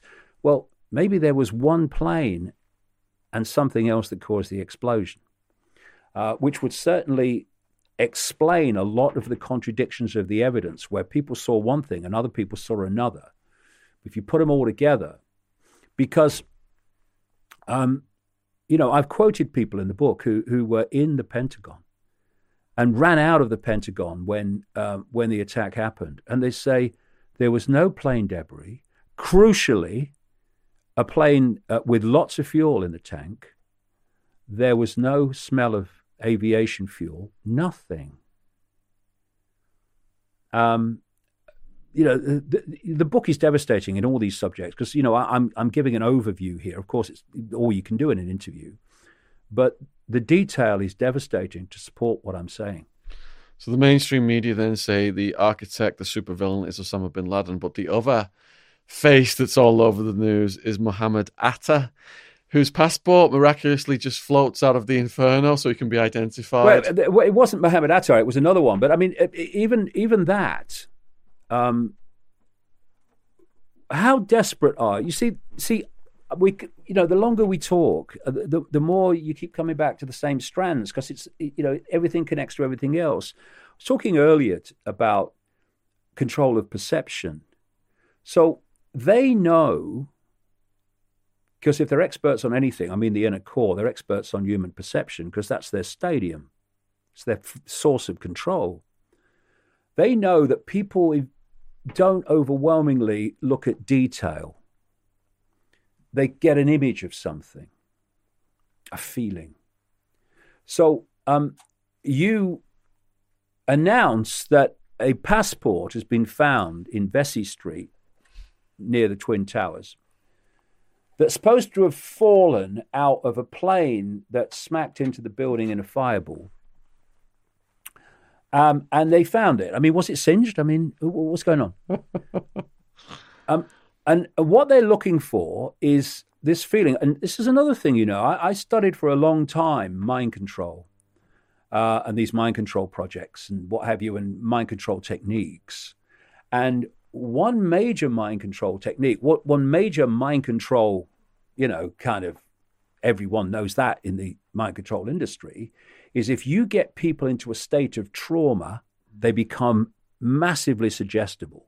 And of course, people looking at the horrors of 9 11 were in, whether they were directly involved or not, there was some kind of trauma from just looking on.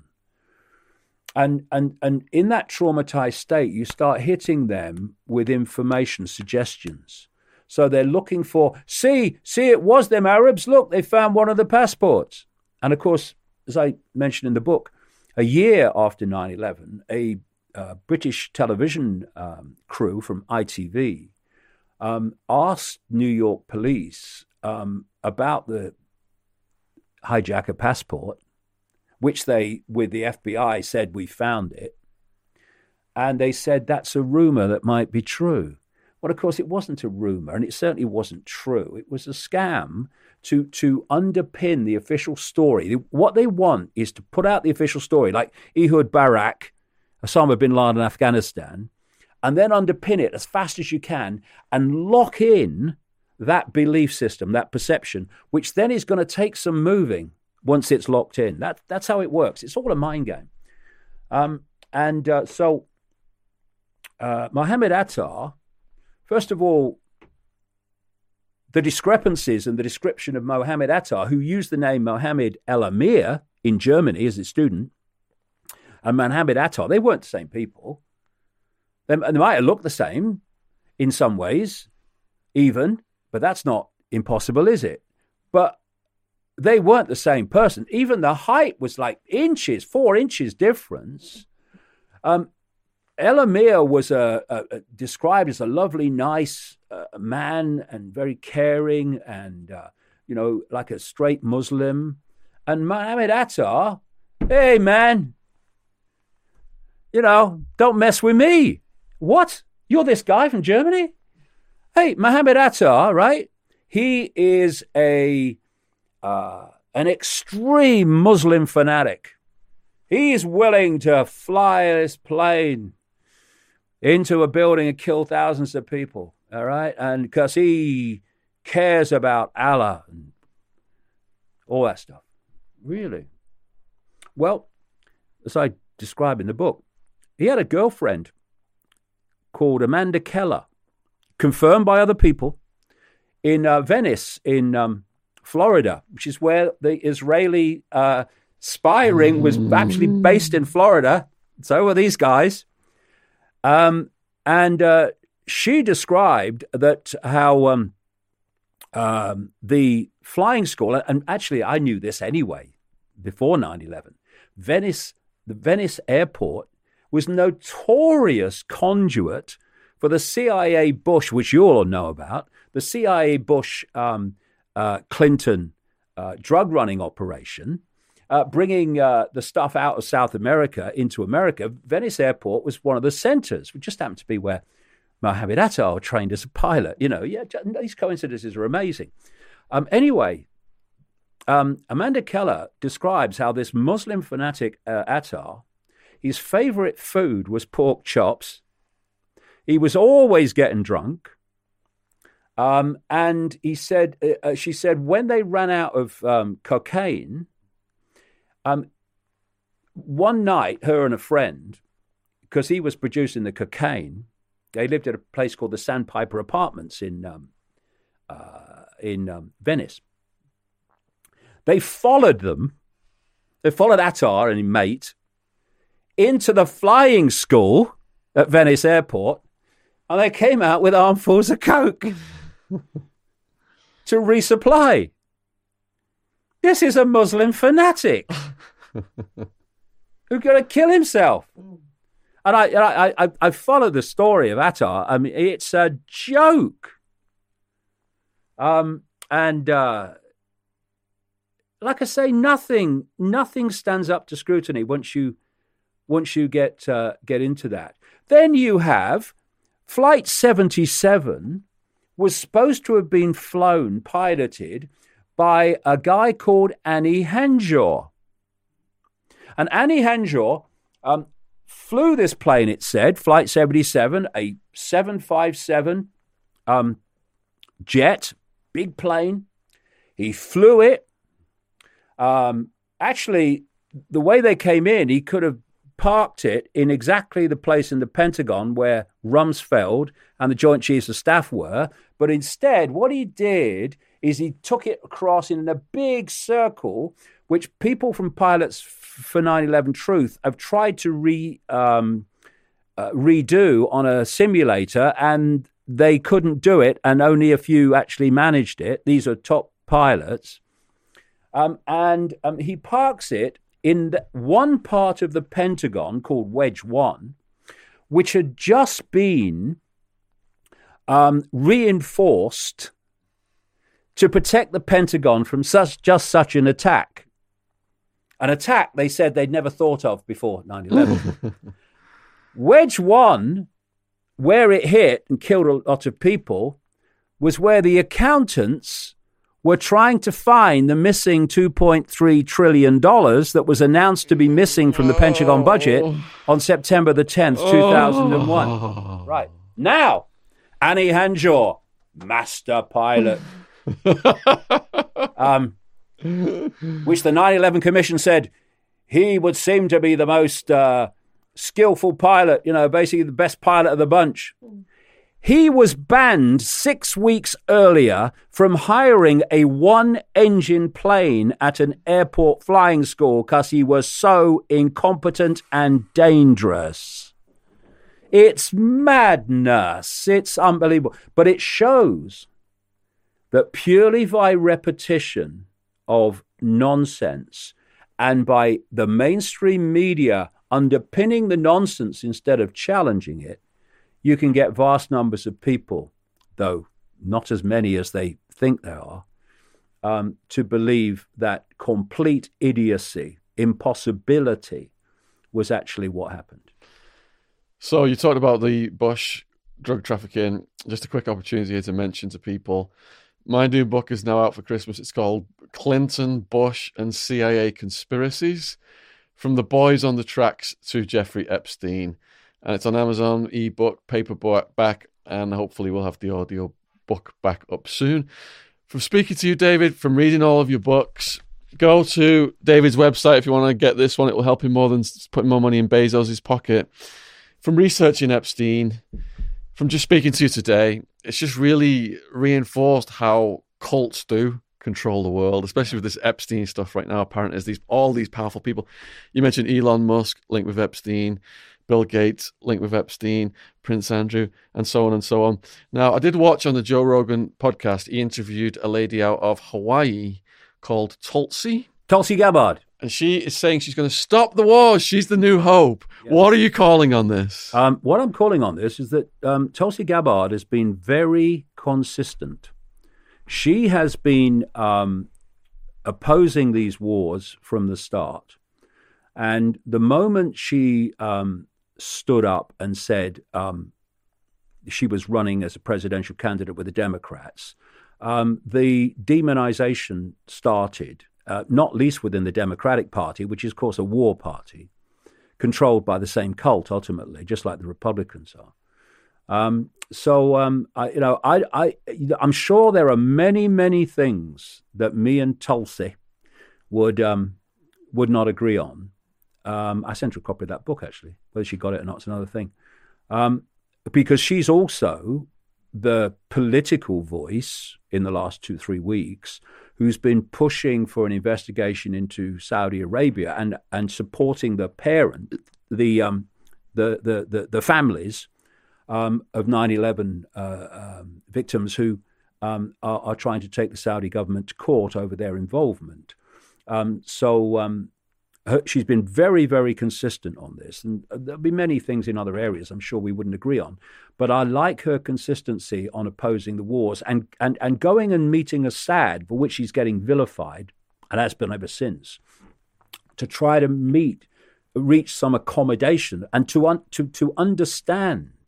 Um, you know, what do you mean you're not supposed to meet Assad? Do you want to understand what's happening? Do you want to understand where he's coming from so we can resolve this or not? But of course, they don't want to resolve it. And when you meet someone, you might find that actually they're not quite the demon you thought they were. And they want us to think these are all demons so that we'll justify or support their attacks upon them. So I, um, you know, I think um, on that, uh, Tulsi Gabbard is um, is genuine, and, and and and and the best of luck to her. I um, uh, on other things, we I'm sure will uh, you know if it, it starts to um, impact upon the woke agenda, I'm sure we wouldn't agree, and certainly on climate change, we wouldn't agree. So she is a Gulf War veteran, I believe. And... She is. She's still still a serving veteran. She works in um, in uh, you know um, you know the, the, the medical side of it. I think. So she's got the support of the veteran community. A lot of people have been abandoned when they come back from these wars, end oh. up in prison, suicides, all this horror stuff. If she, with all of this support, it looked like she was going to win, or she actually won, would the deep state go JFK on her? Oh, um, well, if you if you um, if you look at what they've done to Trump, I'm no supporter of Trump. You look what they've done to Trump whenever he's not gone full blown deep state. Well, you multiply that a few thousand times, and that's what Tulsi Gabbard would get. Um, if because I do think she's genuine on on this uh, uh, issue. I, th- I, think she's genuine, and if you're genuine and you are um, you are coming in um, uh, to to make that difference, you're going to have the well. I mean, she's got the Democratic Party establishment against her already, and she, if she ran against Trump, she might have a chance of beating him. Uh, the, the, the other rabble, have you seen them? They haven't got a brain cell to rub together. Um, but still, she's attacked by her own party because that's a cult party. You got Trump; he's controlled by by the cult. That's why Israel gets everything it wants from from Trump, no questions asked. Um, everything virtually. The only thing they've not quite got yet is is a, a, a, an actual bombardment of Iran. Um, and uh, and so um, they're not going to just let her do it. But you know, we need to support people. I mean, I don't, you know, recommend that people support any political party. I, I, I just want um, people to have the information from which to make their own minds up.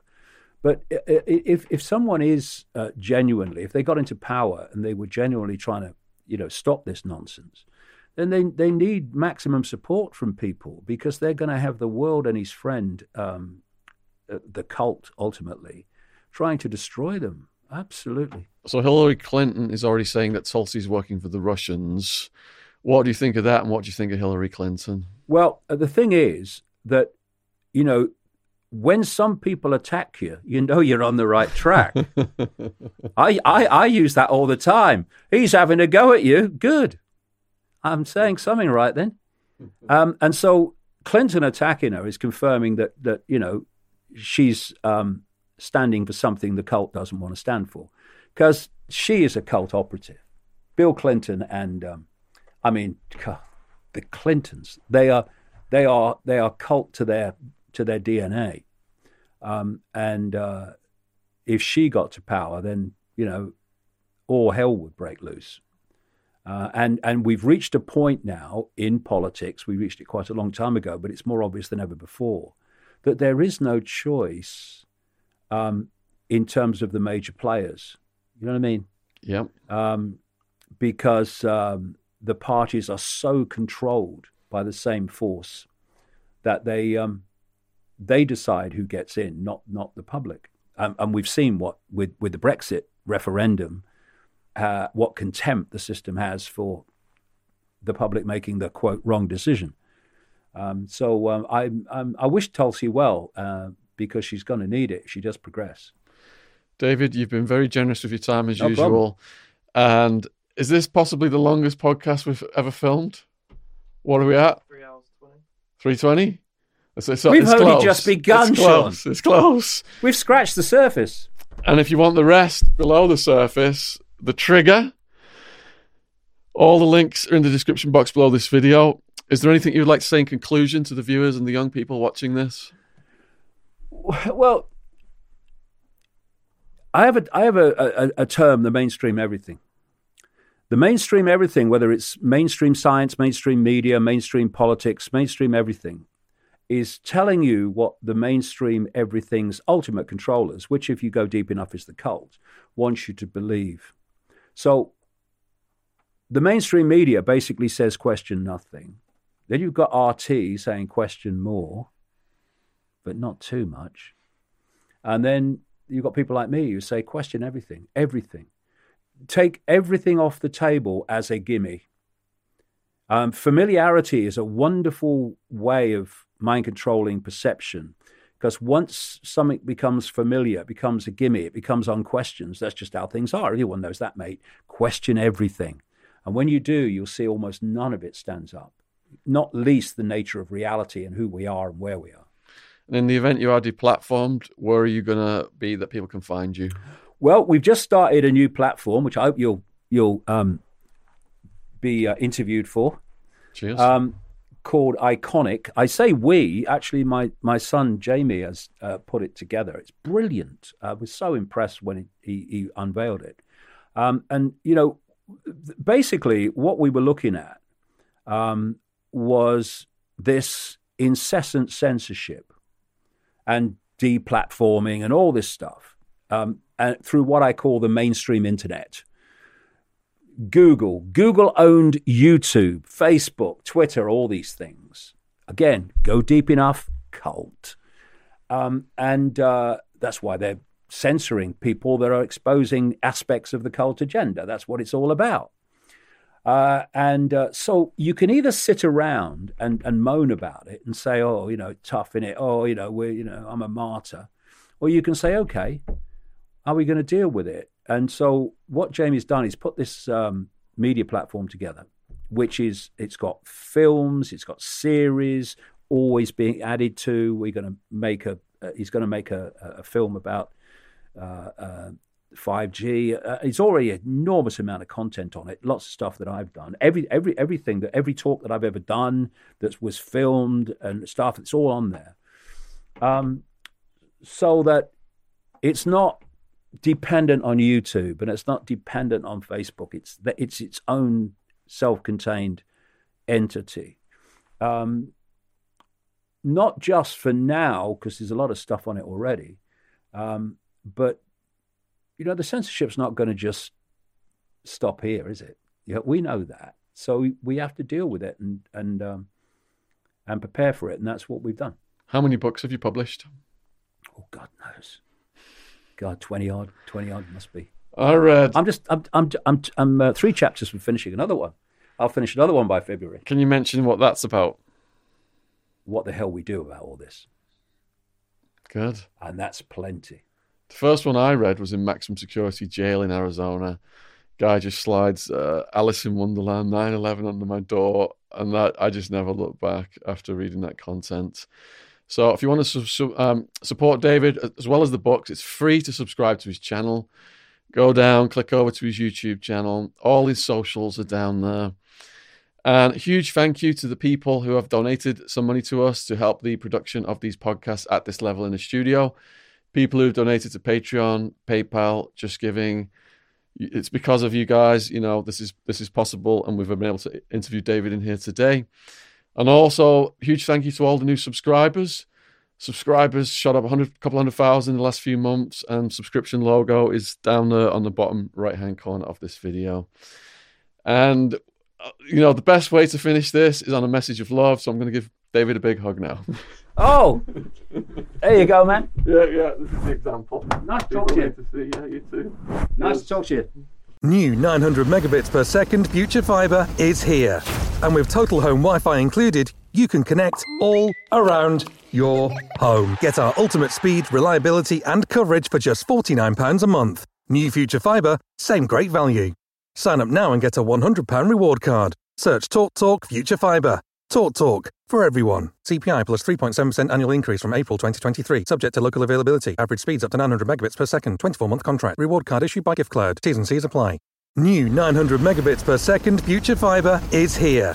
And with total home Wi Fi included, you can connect all around your home. Get our ultimate speed, reliability, and coverage for just £49 a month. New Future Fibre, same great value. Sign up now and get a £100 reward card. Search TalkTalk Talk Future Fibre. Talk Talk for everyone. CPI plus 3.7% annual increase from April 2023. Subject to local availability. Average speeds up to 900 megabits per second. 24 month contract. Reward card issued by GiftCloud. T's and C's apply.